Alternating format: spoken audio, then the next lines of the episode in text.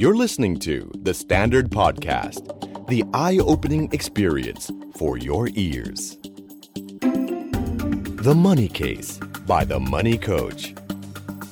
Real money, real people, real problems. สวัสดีครับ ขอต้อนรับเข้าสู่รายการ The Money Case by The Money Coach ครับ พบกับผมโอม โอมสิริวิรกุล และโคชหนุ่มจักรพงศ์เมธพันธ์ ตอนนี้ต้องยิงย้ำๆหน่อยฮะยิงย้ำๆฮะ ครับพี่ แม่พอเขาบอกชอบฮีฮิ้วเราได้ใจเออเฮ้ย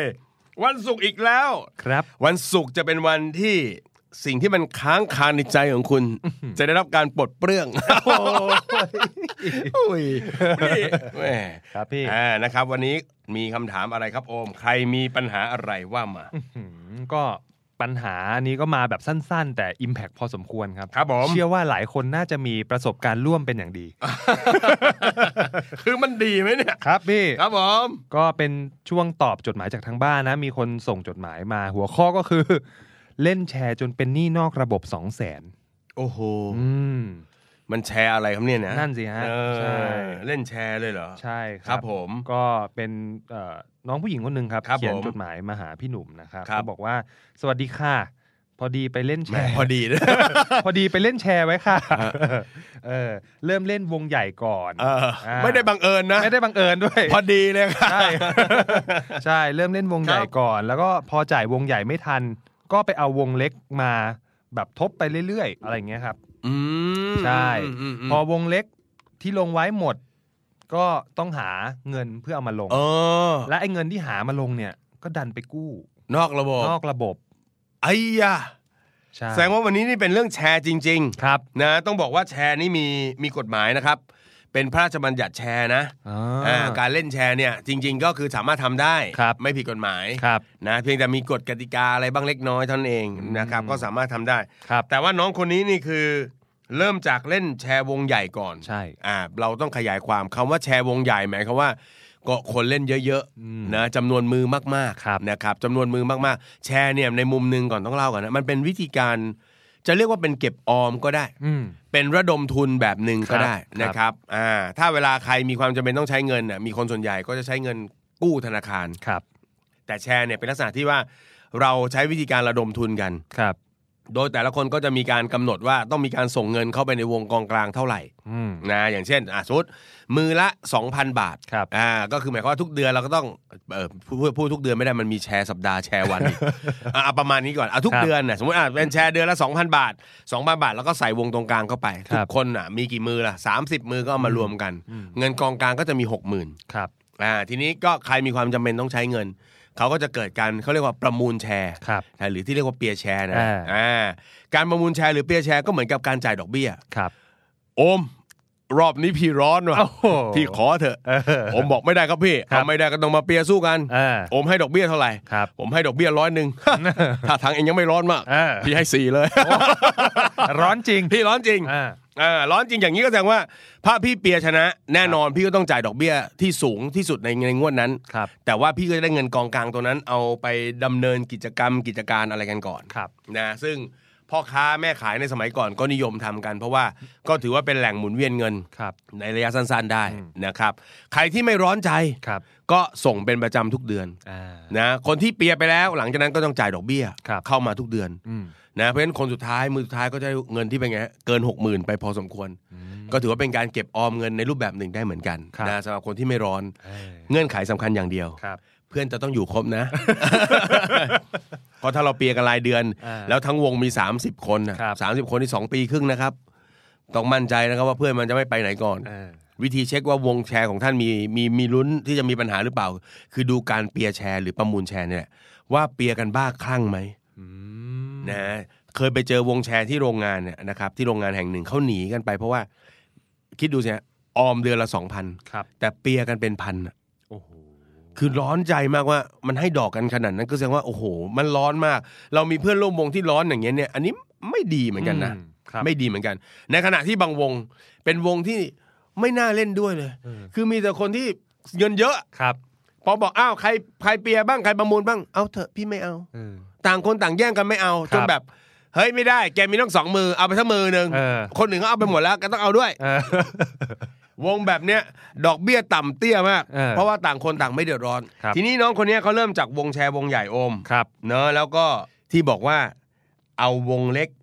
นะ มาจ่ายวงใหญ่เพราะไม่ทันแสด ค ง รับ ว่าเปียไปแล้ว เรียบไปแล้วเรียบร้อย เปียตุ้มไปแล้ว ด้วย นะครับ เออเปียตุ้มเอาไปใช้แล้วแล้วก็ปรากฏว่าถึงเวลาต้องเอามาจ่ายเป็นประจำทุกเดือน ใช่ พร้อมดอกเบี้ย ครับ ไม่ไหว ก็เลยไปเปิดวงเล็ก อืม เปิดวงเล็กไปสักพักหนึ่ง ครับ ไม่ไหวแล้ว ครับ เพราะไอกิจกรรมแชร์เป็นกิจกรรมที่เอ่อไม่สามารถทำคนเดียวได้นะ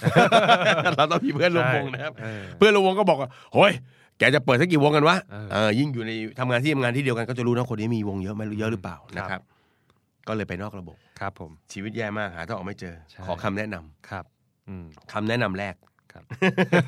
อยากให้น้องเข้าใจครับว่าแชร์ก่อนครับ แชร์มันไม่ได้เอามาเล่นกันแบบนี้นะฮะ อืม เนอะแชร์เนี่ยมันเป็นอาจจะมองถ้าถ้าก็มองเป็นแหล่งสะสมเงินหรือแหล่งหมุนเวียนเงินเนี่ยนะครับ ครับ แชร์ในกลุ่มของพ่อค้าแม่ขายพี่เล่าให้ฟังเอ่อแต่ก่อนจะตามคุณพ่อไปดูวงแชร์สมัยเด็กๆเนาะต้องไปนั่งกินวงแชร์อะไรกันเนี่ย สิ่ง ครั ที่ บ เราเห็นเลยก็คือเขาเนี่ย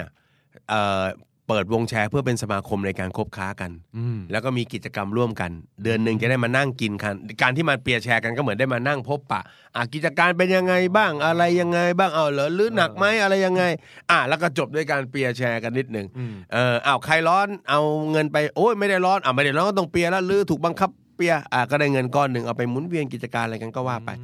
ทีนี้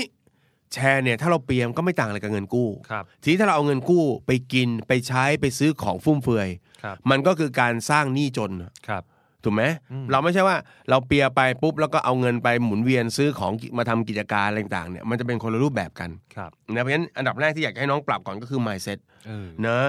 ถ้าวันหน้าไม่รู้ว่าถ้าวันหน้ารอดไปแล้วมาเปิดวงแชร์ทำอย่างนี้อีก มันก็ต้องกลับมาที่นี่อีก อืม นะเพราะว่าน้องน้องใช้มันผิดประเภทอ่ะ ครับ มันไม่ใช่แหล่งระดมทุนเพื่อการกินอยู่ใช้จ่ายแบบนี้เลย ครับ นะครับ ส่วนการแก้ปัญหาตอนนี้ โอ้โหเนื่องจากของน้องเนี่ยมันเป็นนอกระบบ ครับ ความยากก็คือว่านอกระบบเนี่ยมันมีอยู่สองกลุ่มเท่าที่พี่เคยเจอมาโอม กลุ่มแรกก็คือเพื่อนกัน อืม เพื่อนกันกัลยาณมิตรเงี้ยก็อาจจะให้ยืมกันดอกเบี้ยไม่แพงมาก ครับ ร้อยละสิบต่อเดือน เออ ร้อยยี่สิบเปอร์เซ็นต่อปี ครับ นี่คือการยานมิตรนะ รู้จักกัน ครับ แต่ข้อที่มันพอไหวของกลุ่มนี้คือน้องอาจจะลองเจรจาดู อืม เนอะว่า เฮ้ยเพื่อนตึงจริง ๆ ไม่ไหว แล้วก็อาจจะแกมขู่นิดนึง ไม่อยากโกงเลย ครับ ไม่อยากโกงนายเลย เออ ลดดอกดีกว่า ก่อนเราหนี เออ เฮ้ยมันถ้ามันสิบต่อเดือนเราไม่ไหว ครับ อาจจะบอกว่าเพื่อนเอ้ยนะเราจ่ายมาพอสมควรแล้วอะเนอะมีบางทีนะครับอย่างนี้ ลองคิดดูเดี๋ยวว่าถ้าเกิดเรากู้มาแล้วก็ดอก10%ต่อเดือนเนี่ยเราส่งไป 10 เดือนเนี่ย ครับ เท่ากับต้นไปแล้วอะ เออ เพราะฉะนั้นเราอาจจะขอเจรจาว่าขอลดดอกเบี้ยมาได้ไหมสิบ ครับ เหลือสักสองสักสามก่อนได้ไหม อืม เพื่อให้เราสามารถหมุนเวียนได้ นี่นอกระบบมันมันมันถ้าเกิดว่าเจรจาได้ก่อนเนี่ยอยากให้ลองเจรจาแบบนี้ดูเลย ครับ เพราะว่ามันสามารถลดนะค่างวดในแต่ละเดือนลงไปได้เยอะพอสมควร ครับ แต่ถ้าเป็นกลุ่มที่สองที่กำลังจะพูดเนี่ยอันนี้ยากแล้วก็คือ ไปยืมกับผู้มีอิทธิพล โอ้โห น่ากลัวฮะ อันนี้ยากจริงๆ ใช่ครับ อันนี้ยากจริงอันนี้ยากจริง พี่เคยเจอคนประเภทอย่างนี้เลยเขาบอกว่าโค้ดมันมาดักหน้าหน้าโรงงานผมเลย จากนั้นผมกำลังเดินคุยกับเพื่อนมาสนุกสนุกๆเนี่ย หันมาอีกทีปุ๊บมันเหนี่ยวคอขึ้นรถตู้เลยอะแล้วก็ขับวนรอบนิคมเลย แล้วก็ถามบอกว่า เอาไง โอ้โห เอออยากจะจะใช้หนี่หรือว่าไม่อยากมีชีวิตอยู่กันอย่างนี้เลย โอ้ยังกับหนัง เออยังเหมือนหนังเลยชีวิตจริงคนเราเนี่ยเหมือนหนังจริงๆแล้วหนังมันก็คงมาจากตรงเนี้ยเนาะ ครับ เพราะฉะนั้นแหมเนี่ยพี่ก็ไม่รู้ว่ามันเป็นกลุ่มไหนอย่างไร ครับ นะครับเพราะว่าต้องบอกอย่างนี้การที่มีหนี้เยอะขนาดนี้มันมันร้อนอะ อืม นะจะบอกว่าเอาน้องไปสร้างรายได้เพิ่มตอนนี้มือไม้สั่นไปหมดเลยสร้างรายได้เพิ่มมันไม่ทัน อืม ที่เล่ามาเนี่ยไม่ได้เล่าเรื่องธนาคารมาเลย ครับ ก็ไม่แน่ใจว่าเราอาจจะยังไม่เคยขอสินเชื่อธนาคารหรือเปล่า อืม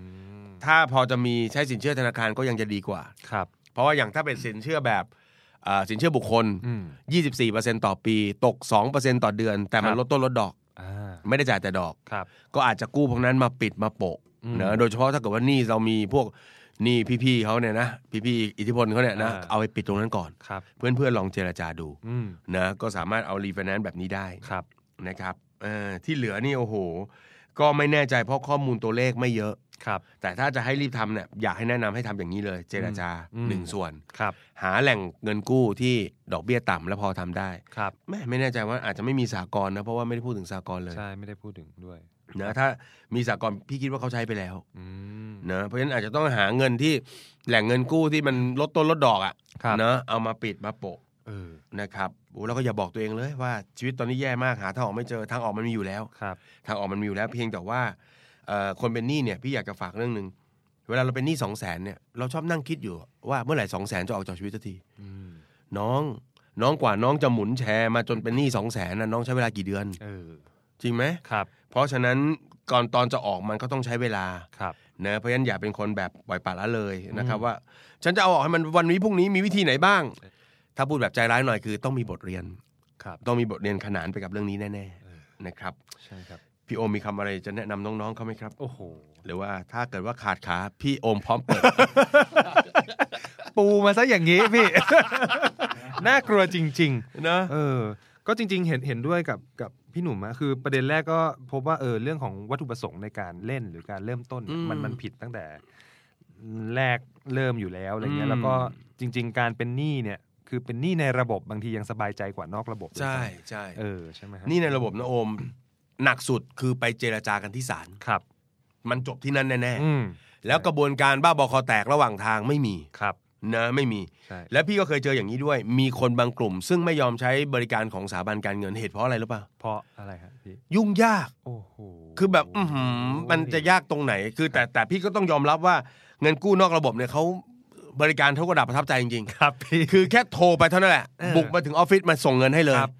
เออเขาทำเขาเขาเร็วจริง ๆเขาเร็วจริง ครับ ๆแต่มันคุ้มกันไหมอะกับการที่เราบอกอย่างนี้ เพราะว่าพี่ไปเจอคนบางคนเงินเดือนหมื่นหนึ่งหมื่นสองเนี่ย ครับ อ่ะต่อให้หมื่นหนึ่งหมื่นหนึ่งหมื่นสองเนี่ยคุณใช้สินเชื่อที่มันเป็นสถาบันการเงินที่ไม่ใช่ธนาคาร อืม ขออนุญาตไม่เอ่ยชื่อพวกเขาละกัน ครั นะ บ อ่าที่ไม่ได้ขึ้นต้นด้วยธนาคารทั้งหลายเนี่ย ครับ ดอกเบี้ยก็ยังประมาณ 28%ต่อปี โอ้โห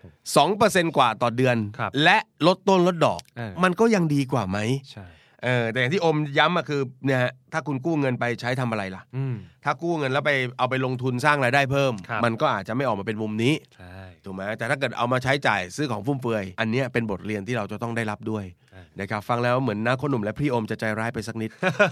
แต่มันเป็นเรื่องจริงที่อยากจะสื่อสาร ครับ เออนะครับก็เป็นกำลังใจให้เนาะ ใช่ครับ นะฮะแล้วก็แหมช่วงสภาพเศรษฐกิจแบบนี้ด้วยแล้วมาเป็นหนี้อย่างเงี้ย ครับ คนที่เป็นหนี้เนี่ยนะครับอยากให้กำลังใจทุกคน อืม นะครับ แล้วก็อย่านิ่งนอนใจ ลองเอาเวลาในแต่ละเดือนลองไปเหลือบมองดูว่าไอ้ดอกเบี้ยที่เราจ่ายไปกับหนี้เนี่ย มันเท่าไหร่ เอ้ย ลองคิดต่อว่าเหนื่อยไหมที่ต้องผ่อนแบบนั้น ครับ คิดต่ออีกนิด ว่าไอ้ตรงนั้นเนี่ยถ้าเปลี่ยนมาเป็นเงินเก็บเงินออม ชีวิตเราน่าจะดีกว่า วันนี้เยอะแค่ไหน ใช่ เนอะจะได้เร่งพาตัวเองออกมาจากตรงนั้นซะ ครับผม นะครับ อ่า อ่า ครับ ก็เป็นข้อคิดดีๆนะครับ แล้วก็เทคนิคในการหาทางออกให้กับเคเอ่อให้กับเคสนี้จากพี่หนุ่มเนาะ ครับผม ครับ อีกนิดนึงถ้าจะเพิ่มคือถ้าระหว่างนี้นะครับแน่นอนอ่ะมันร้อนใจแต่ถ้าเกิดว่าพอจะหาอะไรทำเสริมได้ก็ทำซะ อืม นะครับอย่าเกี่ยงงอนอย่าเกี่ยงงอน ครับผม นะครับ เรากำลังอยู่ในสภาวะปัญหา ครับ นะก็เป็นกำลังใจให้กับทุกชีวิตที่โลดแล่นบนถนนการเงิน อ่า นี่ ครับ นะครับ ต้องบอกอย่างนี้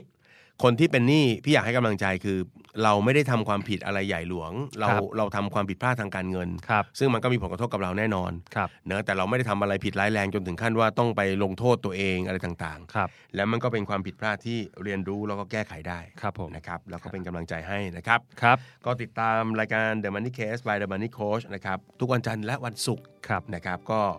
ทุกวันจันทร์ก็จะเป็นประเด็นดีๆนะครั ครับ บ แล้วก็วันศุกร์ก็จะมาตอบคำถามนะครับ ให้เทคนิคให้วิธีการแล้วก็ส่งมอบกำลังใจและบทเรียนกันไป ได้ นะครับ ครับ ติดตามกันได้ใหม่ครับ ในตอนหน้าสำหรับวันนี้ผมกับโอมลาไปก่อน ครับผม สวัสดีครับ สวัสดีครับ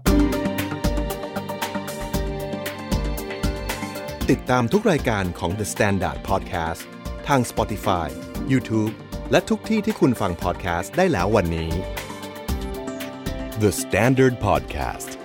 Eye Opening for Your Ears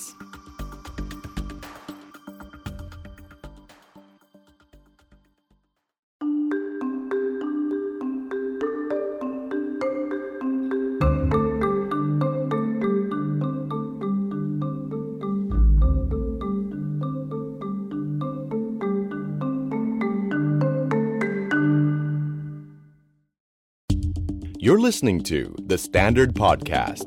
the eye opening experience for your ears. The Money Case by The Money Coach. Real money, real people, real problem. สวัสดีครับ ขอต้อนรับเข้าสู่รายการ The Money Case by The Money Coach นะครับ พบกับผมโอม โอมสิริวิรกุล และโคชหนุ่มจักรพงศ์เมฆพันธ์ เดี๋ยว ครับ วันศุกร์อีกแล้ว ครับ จันทร์มา จันมา สุกร์ก็มา สุกร์ก็มาครับพี่ อย่าเพิ่งลำคาญเรา เพราะว่าวันศุกร์เราจะแปลงร่างเป็นนาคนหนุ่มและพี่โอม ครับผม ครับผม อ่า มาตอบปัญหา ครับ ข้อสงสัยนะครับ แล้วก็เรื่องกวนใจทางการเงินของท่าน ครับผม จะถูกปัดเป่าไป เออ สุกร์นี้เขาเป็นใครครับโอมครับ ครับก็เป็นพี่ผู้หญิงท่านหนึ่งครับ ที่เขียนจดหมายมาหาพี่หนุ่มครับ ครับผม อ่าครับผมก็เขียนมาว่าเรียนมันนี่โค้ช ครับผม ไม่ได้เขียนว่าโค้ชหนุ่มนะ ค ค รั รั บบ ผม เรียนมันนี่โค้ช ฮะ ดิฉันมีปัญหาทางการเงิน ครับ โดยมีหนิสินรวมทั้งหมด 5 0 0แสนบาท ครับผม ทีนี้เขาไม่ได้มาขอความช่วยเหลืออย่างเดียว เออ เขายังเสนอวิธีแก้ไขปัญหามาให้เราช่วยคิดด้วย สุยอด สุดยอด เป็นหนี้ เป็นหนี่ แต่ไม่นิ่งดูได้ อ่า มาพร้อม the solution ขอทราบ solution ที่เธอคิดไว้ ครับผมก็วิธีคิดในการแก้ไขปัญหาคือ ตอนเนี้ยพี่คนเนี้ยครับ คิดไว้ว่าจะซื้ออสังหาริมทรัพย์แบบกู้อื้อ ด้วย โดยใช้ทรัพย์ที่จะซื้อเนี่ยยื่นขอกู้เอ่อทรัพย์ที่จะซื้อไว้อะประมาณ8ถึง9แสนบาท อือฮึ อ่าแต่จะขอกู้ให้มูลค่ามากกว่าทรัพย์เนี่ยประมาณ 2-3ถึงแสนก็คือกู้ประมาณ 1 ล้านบาทต่อหนึ่งทรัพย์ มีคำว่าต่อหนึ่งซับ เออ เธอคิดอะไรต่อแล้ว แสดงว่าไม่ได้ไม่น่าจะจบอยู่ที่ทรัพย์เดียว เออ ใช่ครับพี่ซึ่งเอ่อพี่คนเนี้ยเขาบอกว่าไม่ได้จบอยู่ที่ทรัพย์เดียวแล้วเขาวางเป้าหมายไว้ว่าอยากจะกู้สัก 5 ที่ โอ้โห ก็คือ 5 ทรัพย์ ฮะ เออจากธนาคาร 5 แห่ง โดย ฮะ กู้เกินมูลค่าทรัพย์เพื่อเออเขาเรียกว่าอะไรนะเพื่อเป็นการแบบ เอา ว่า ส่วนต่าง อส่ว เนี่ย ต่าง ไป เนี่ย เคลียร์หนี่ ถูกต้อง แต่ โอ้ ในขณะเดียวกันเขาก็วางแผนไว้ว่ากำลังที่จะหาเงินสำรองกรณีที่ทรัพย์เนี่ยยังไม่มีคนมาเช่าหรือซื้อไปด้วย ม อะไรเงี้ยครับ บู๊ เออ จริง ใช่ครับ ซึ่งเขาวางแผนเรื่องของเงินสำรองไว้เนี่ยอยู่ที่ประมาณ 2 ปี อ่ะ เออกันไว้ว่ากรณีที่ไม่มีคนเช่าหรือซื้อไป ๆม อะไรเงี้ยครับ ก็เลยมาปรึกษาว่า แนวคิดแบบนี้จะมีความเป็นไปได้สักเท่าไหร่คะ ในการจัดการหนี้สินมูลค่า 5 0 0แสนบาท เอ้ย โอ้ โอ้ ครับครับก็ก็รวมๆก็คือรู้สึกว่าเออก็มีเจตนาความตั้งใจที่จะแก้ปมแก้อะไรนะ ปัญหาตัวเอง แก้ปัญหา ใจพี่เลยอยากให้กลับไปฟังสองตอนนั้น ค่าห้องเท่ากันด้วยเล เอย อครับ เออ คืออื้อหืออารมณ์ประมาณว่าหนามยอกหนามบ่งเลย ค ว่า รับ เมื่อเราเป็นหนี้ก็เอาหนี้มาล้างกันอะไรอย่างเงี้ยนะ ครับ ลักษณะแบบนี้คือการจะไปกู้บ้านหรือคอนโดเพื่อลงทุน ครับ โดยจะกู้เกินราคาซื้อขาย ใช่ จริง ครับ ให้มันมีส่วนเกินมาสมมติ ครับ ที่หนึ่งเกินมาสองแสน อ่ามี ห้า ครับ ที่ก็เกินมาล้านหนึ่ง ครับ ก็ไปโปะหนี้ห้าล้านเดิมซะ ห้าแสนห้า ห้าแสนเดิมซะ ครับ เพราะว่าหนี้ห้าแสนเดิมอาจจะเป็นหนี้ที่ดอกเบี้ยสูง ครับ พวกบัตรเครดิตสินเชื่อ เออ ย้ายมาเป็นดอกเบี้ยบ้านซึ่งเลขตัวเดียว ครับ แล้วก็เหลือเงินอีกสักห้าแสนเนี่ย อืม ก็เอาไว้ถือไว้ ครับ ถ้ายังไม่มีคนเช่า ครับ ก็เอาเงินตรงนี้มาผ่อน เอออ อืมมันไม่ดีนะ เอาตรงๆเลยนะ มันไม่ เออ ดีเลยคือ ครับ วันนี้น้องมีหนี้อยู่ห้าแสน ครับ แต่เดี๋ยวน้องจะมีหนี้เป็นห้าล้านน่ะ นั่นสิ มันเปลี่ยนนะ แล้วระยะยาวด้วย เอ นะ อมันเป็นห้าล้านแล้วก็ระยะยาว เพราะฉะนั้นเวลาลงทุนอะไรเนี่ย คือต้องบอกอย่างนี้ยการคิดโซลูชันนี้ยอาจจะคิดแบบโลกสวยสักนิดนึง ครับ ว่าถ้าทุกอย่างเป็นไปตามคาด เออ ครับ ถูกไหม ครับ อ่าเมื่อกี้เราบอกว่าเขาคิดถึงขั้นว่าก็จะเดี๋ยวจะได้การเงินสำรองไปสักสองปีไง อืม สองปีเนี่ยอาจจะไม่พอก็ได้ ใช่ ถ้ามันติดลบ เออ นะครับ ถ้าฟังจากเคสที่ผ่านๆมาที่คุยกับเรา นั่นก็เป็นปีสามปีฮะยังออกยังไม่ออกเลยฮะ ออกไม่ได้ เออเพราะงั้น ครับพี่ เวลาจะลงทุนอะไรเนี่ยต้องมองความเสี่ยงก่อน ครับ เราเองก็เป็นคนที่มีปัญหาทางด้านการเงินอยู่แล้ว อืม นะถ้าไปสร้างภาระแบบนี้ขึ้นมาเดี๋ยวจะเหนื่อย ครับ เดี๋ยวจะเหนื่อยนะครับ ก็ต้องบอกว่าไอแนวคิดแบบเนี้ยเป็นแนวคิดที่พี่ไปเจอในหลาย ๆ เพจ ครับ ในหลาย ๆ กูรู เออ ก็สอนกันแบบนี้จริง ๆ อย่าเรียกเขาว่ากูรูเลยเขาเป็นโบรกเกอร์ อ๋อ เขาอยากขายบ้านขายคอนโดกับคุณ ครับ เขาเห็นคุณเดือดร้อน ครับ จริง ๆ ไอแนวคิดคอนโดศูนย์บาท อ่า นะคอนโดได้เงิน ครับ มันก็มาจากอันนี้นั่นแหละ อันเดียวกันเลยนะครับซึ่งภายหลังเนี่ยมันก็จะสร้างปัญหาให้มากขึ้น ครับ นะฮะจริง ๆ แล้วถ้าเรามีปัญหาเรื่องหนี้ อ่า นะฮะต้องบอกว่าอย่างนี้ไม่ใช่ว่าลงทุนไม่ได้ อืม แต่คนที่เป็นหนี้เนี่ยมันจะมีลักษณะพิเศษโอมก็คืคอรับ ว่ามันมีความ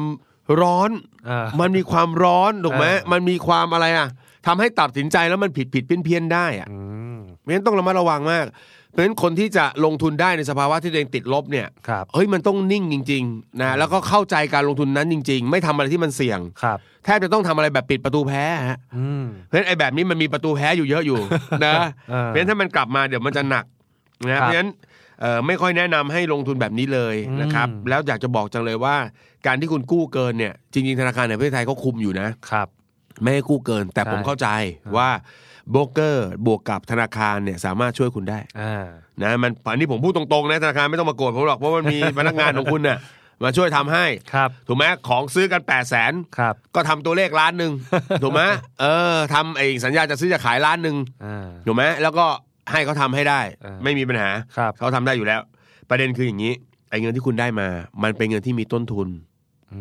ม คุณจะเอามาถือไว้เล่นๆรอสำรองไม่ถูกต้อง ครับ นะเพราะฉะนั้นจริงๆแล้วไม่ควรเอามาตั้งแต่แรก เออ อย่าไปยุ่งกับมันเลย ถ้าเป็นวิธีนี้อยากจะย้อนกลับไปทั้งหมดเลยนะให้กลับไปดูที่ 5 0 0แสนมองจากตรงนั้นด้วยตาก่อน อืม นะครับ ครับ เริ่มจากการจัดการตรงๆก่อน ครับ มีหนี้ตัวไหนเจราจาได้บ้าง เออ มีอันไหนรีไฟแนนซ์ได้บ้าง ครับ เฮ้ยไปทำตรงนั้นเถอะ อืม เนาะ ใช่ ไปทำตรงนั้นก่อนว่า เอ๊ะถ้านี่มันมีแต่บัตรเครดิตมีสินเชื่อ เอ๊ะมันมีพวกสินเชื่อพิเศษดอกเบี้ยต่ำๆไหม ครับ เอาตรงนั้นไปรีไฟแนนซ์ อืม เพื่อลดภาระเอาตรงไปตรงมาก่อน เออ ถ้ารีไฟแนนซ์ไม่ได้แล้วเพราะว่าไปเราไปติดลบไปติดหนี้เขามากเกินไป โทรคุยโทรเจรจา เออ คุยเจรจาไปเลย ครับ ไม่ไหวแล้ว เอาไงเนี่ยเอาไว้ พูดตรงๆ เอ เลย อเออไม่ไหวแล้วทำยังไงดี จ่ายเฉพาะดอกเบี้ยก่อนได้ไหมเพื่อให้ เออ สภาพคล่องมันกลับมาดี อืม แล้วเดี๋ยวค่อยว่ากันอะไรต่าง ครับ ๆงั้นเบสิกเอาตรงนี้เป็นหลักก่อน ครับ อยากจะให้ย้อนกลับไปแก้ตรงนี้ เออ และถ้าจะให้ดีเอ่อถ้าอยากจะหารายได้เพิ่มจริงๆอยากให้หารายได้เพิ่มจากวิชาความรู้ความสามารถเรา ครับ ในใกล้ตัวเราเนี่ยมีอะไรอยู่บ้างเป็นของเนะเรียนเคยเรียนเก่งอ่ะสอนพิเศษได้ไหม เออ เห็นไหมเนี่ยมันไม่ต้องใช้ต้นทุน อืม ไม่ต้องมีภาระเสี่ยง เออ มากนัก ครับ เนอะอ้าวพอจะทำขนมขายได้บ้างอ่ะลงทุนเล็กๆน้อย เออ ๆอย่าไปกู้อะไรไปไกลขนาดนั้น แล้วเดี๋ยวปัญหามันจะใหญ่ขึ้น ครับ คนเป็นหนี้เน้นย้ำตรงนี้ อย่าไปมองที่ห้าแสน อืม เวลาเราเป็นหนี้อะครับอย่าเราไปอย่าเราอย่าไปมองที่ตัวเลขหนี้ทั้งหมด เพ ครั ราะ บ มันจะทำให้เรากัดก่อนกำลังใจมาก เออ ก็ฉันเงินเดือนสองหมื่นฉันเงินเดือนสามหมื่นเป็นอยู่ห้าแสนเมื่อไหร่มันจะหมด อย่าไปคอยท่องว่าเมื่อไหร่จะหมด เออ แต่หน้าที่คือดูณปัจจุบันทุกๆ 30 วันพยายามทำให้ตัวเองมีกระแสเงินสดเป็นบวก อืม นะเอาละทำยังไงดีถ้าตอนนี้มันติดลบทำยังไงให้มันเริ่มเป็นบวก ครับ ถูกไหมถ้าได้เงินมาไม่พอใช้หนี้ ครับ เริ่มกันไว้ให้ตัวเองกินก่อน เออ แล้วที่เหลือค่อยจัดสรรว่าจะคุยกับเจ้าหนี้แต่ละรายยังไง ครับ อย่าให้เขาไปหมดจนเราไม่มี อืม กินใช้เลย อืม อันเนี้ยมันจะลำบาก เพราะว่าสมัยพี่เป็นหนี้นี่พี่รู้เลยว่าความเจ็บปวดสูงสุดคือ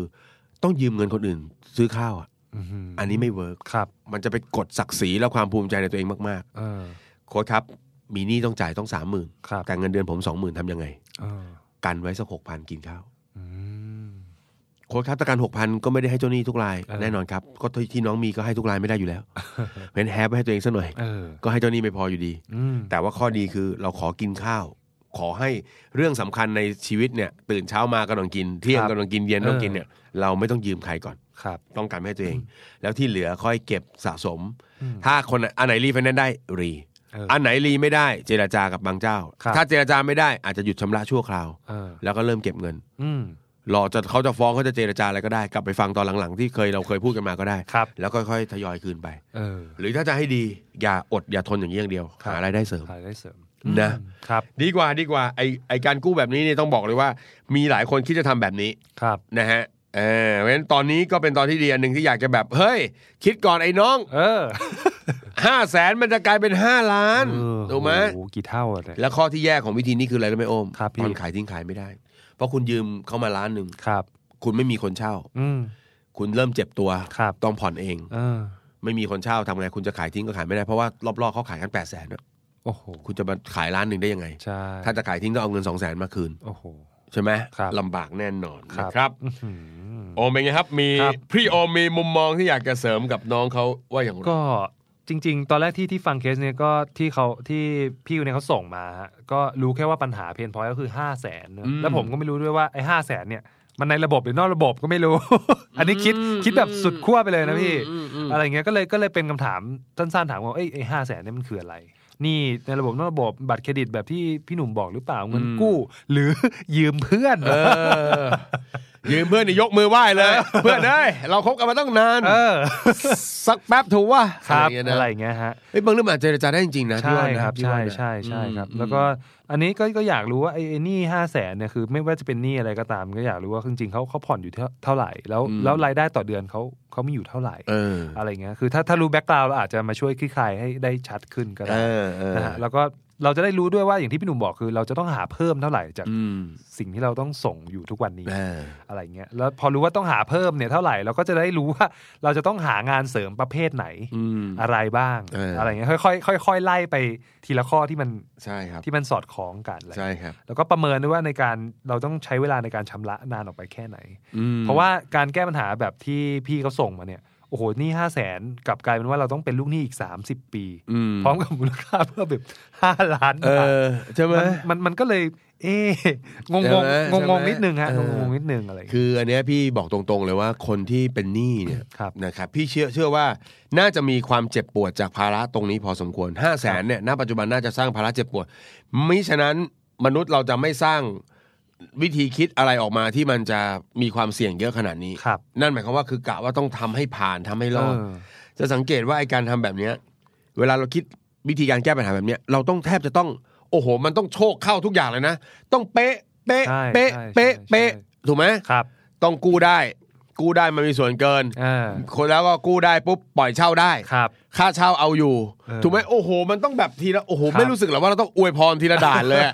ถูกไหม ครับ ในขณะที่วิธีชิบหายมีทางเดียวเลยคือ เป๊ะ อืม ไม่มีคนเช่า ตายสนิทเลย ครับ วดเดียว อืม จบเลย ใช่ ฉะนั้น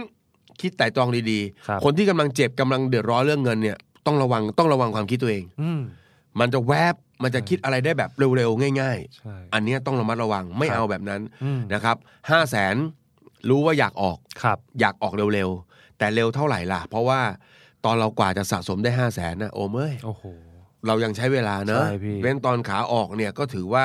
มันเป็นช่วงเวลาที่เราจะได้เรียนรู้ อืม พัฒนาความรู้ทางด้านการเงิน ครับ แก้ปัญหาด้วยด้วยหนึ่งสมองสองมือ อืม แล้วได้บทเรียน อ่า ที่เราควรจะต้องจำมันไว้สักนิดหนึ่ง ใช่ นะครับเพราะฉะนั้นระวังตัวระวังความคิดนะฮะเวลาที่คุณติดลบหนักๆเนี่ยมีโอกาคสรับ ที่คุณจะเริ่มคิดอะไรเทคนิคอะไรแปลกๆ แล้วก็จะพยายามหาจากตัวออกจากตัวนี้ให้ไว ครับ นะครับให้คลายได้เร็วที่สุด เออบ างทีเบวิธีเบสิกอย่าง เดินชนเข้าไปคุยกับเจ้าหนี้ ครับ เจรจาพูดคุย เออ มันอาจจะเป็นทางตรง แล้วก็ง่ายกว่าแม้จะเจ็บปวดหน่อยที่ต้องยอมรับความจริงว่าฉันไม่ไหว ใช่ ดีกว่าที่พยายามจะปิดปิดปิดไม่ให้ใครรู้ แล้วก็ทำอะไรที่มันใหญ่โตขึ้นไปเรื่อย ครับ ๆนะครับ อืม เราหยิบเคสนี้มาหยิบมาเตือนกัน เพราะว่า เชื่อว่าน่าจะมีอีกไม่น้อย ครับพี่ นะครับ นั่นแหละ ถ้ามีคนหนึ่งคนคิดได้ ตามมาอีกเป็นร้อยแน่เลยลัว ก็น่าจะมีอีกหลายคนคิดได้เช่น ครั กับ น อ่า นะครับ ก็ ครับผม ฝากไว้นะ ครับ ฝากไว้นะครับ เข้าใจว่าตอนนี้สถานการณ์การเงินทั่วประเทศไม่ดีเลย ครับ นะครับ เพราะฉะนั้นก็คนที่ไม่มีปัญหาอยู่ตอนนี้กินใช้ก็ระมัดระวัง เออ นะฮะกินใช้ระมัดระวังในขณะที่คนที่มีปัญหาอยู่แล้ว ยิ่งต้องมีสติ ครับ นะพอจะแก้ปัญหาเราต้องค่อยๆคิดและมีสติมาก อืม ๆ ถ้าไม่มีทางออกนะฮะไม่รู้จะไปไหน ครับ เชิญทาง นี้ นาโคนหนุ่มและพี่โอม ครับผม พร้อมอ้าแข น และเปิดใจรับเสมอ เออ นะฮะ ครับผม อย่าเพิ่งรีบตัดสินใจอะไรที่มันจะทำให้นะฮะโกโซบิก ใช่ นะฮะจาก 5 0 0แสนเป็น 5 ล้านเดี๋ยวจะเหนื่อยนะ ใช่ครับ ก็ไม่รู้วันนี้เรามาห้ามน้องๆ ที่กำลังจะทำทันหรือเปล่า เออสิ นะครับ ครับ ถ้าทันขอให้ยั้งมือไว้ ยัง นะ มี ครับ ไว้ก่อน แล้วก็เอารายละเอียดอย่างที่โอมว่าเมื่อสักครู่นี้ส่งมาคุยกัน ครับ นะ ดีกว่า อย่าแค่5ละ5 0 0แสน เออ นะคุณรายได้เท่าไหร่ ใช่ ไอ้ห้าแสนมันมีอะไร ครับ ก่อให้เกิดปัญหาต่อเดือนยังไง เออ ขาดเหลือ ครับ เท่าไหร่อย่างไร ใช่ นะครับ คุณทำอาชีพอะไรมีช่องทางอะไรอย่างอื่นไหม ครับ นะครับ เนอะ อืม ดีกว่าพี่ คุณครั้งจะแก้ปัญหาอย่าออกมองไปข้างนอกมองจากตัวเราออกไป ครับ งทีคุณอาจจะมีศักยภาพในการทำอาชีพเสริมที่จะแก้ปัญหาได้ ถูกต้องครับ ขอได้รับความขอบคุณจากน้าโคดหนุ่มและเพรียว ครับผม นะครับ ส่งปัญหาคาใจของคุณมาได้ ครับ นะครับ รับรองว่าส่งมาแล้ว ครับ ปัญหาคาใจของคุณจะไม่คาราคาสังอีกต่อไป พบกันสุขหน้าครับ ครับผม สวัสดีครับ สวัสดีครับ ติดตามทุกรายการของ The Standard Podcast ทาง Spotify, YouTube และทุกที่ที่คุณฟัง podcast ได้แล้ววันนี้ The Standard Podcast Eye Opening for your ears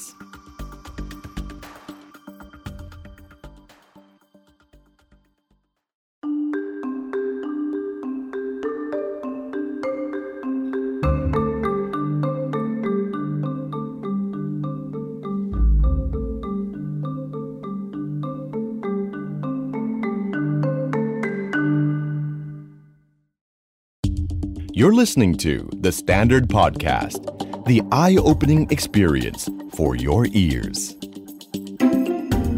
The Money Case by The Money Coach.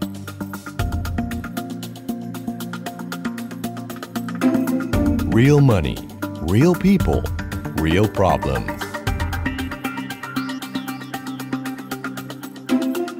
โอเคครับ สวัสดีทุกท่านนะครับ เข้าสู่รายการ The Money Case by The Money Coach นะครับ เราก็จะมีเรื่องราวสนุกๆ ทางการเงินนะครับ บางทีก็เป็นเรื่องเหลือเชื่อนะครับ บางทีเป็นเรื่องที่คนส่วนใหญ่ยังไม่ค่อยรู้ไม่ค่อยเข้าใจนะครับ ก็จะนำมารวบรวมนะครับจากประสบการณ์ของ Money Coach เลยนะครับว่า 10 ปีโดยประมาณเนี่ยที่ทำงานมาเนี่ยนะครับได้ครับอ่าให้คำปรึกษากับคนเยอะแยะเนี่ยนะครับเราเจอเรื่องอะไรบ้าง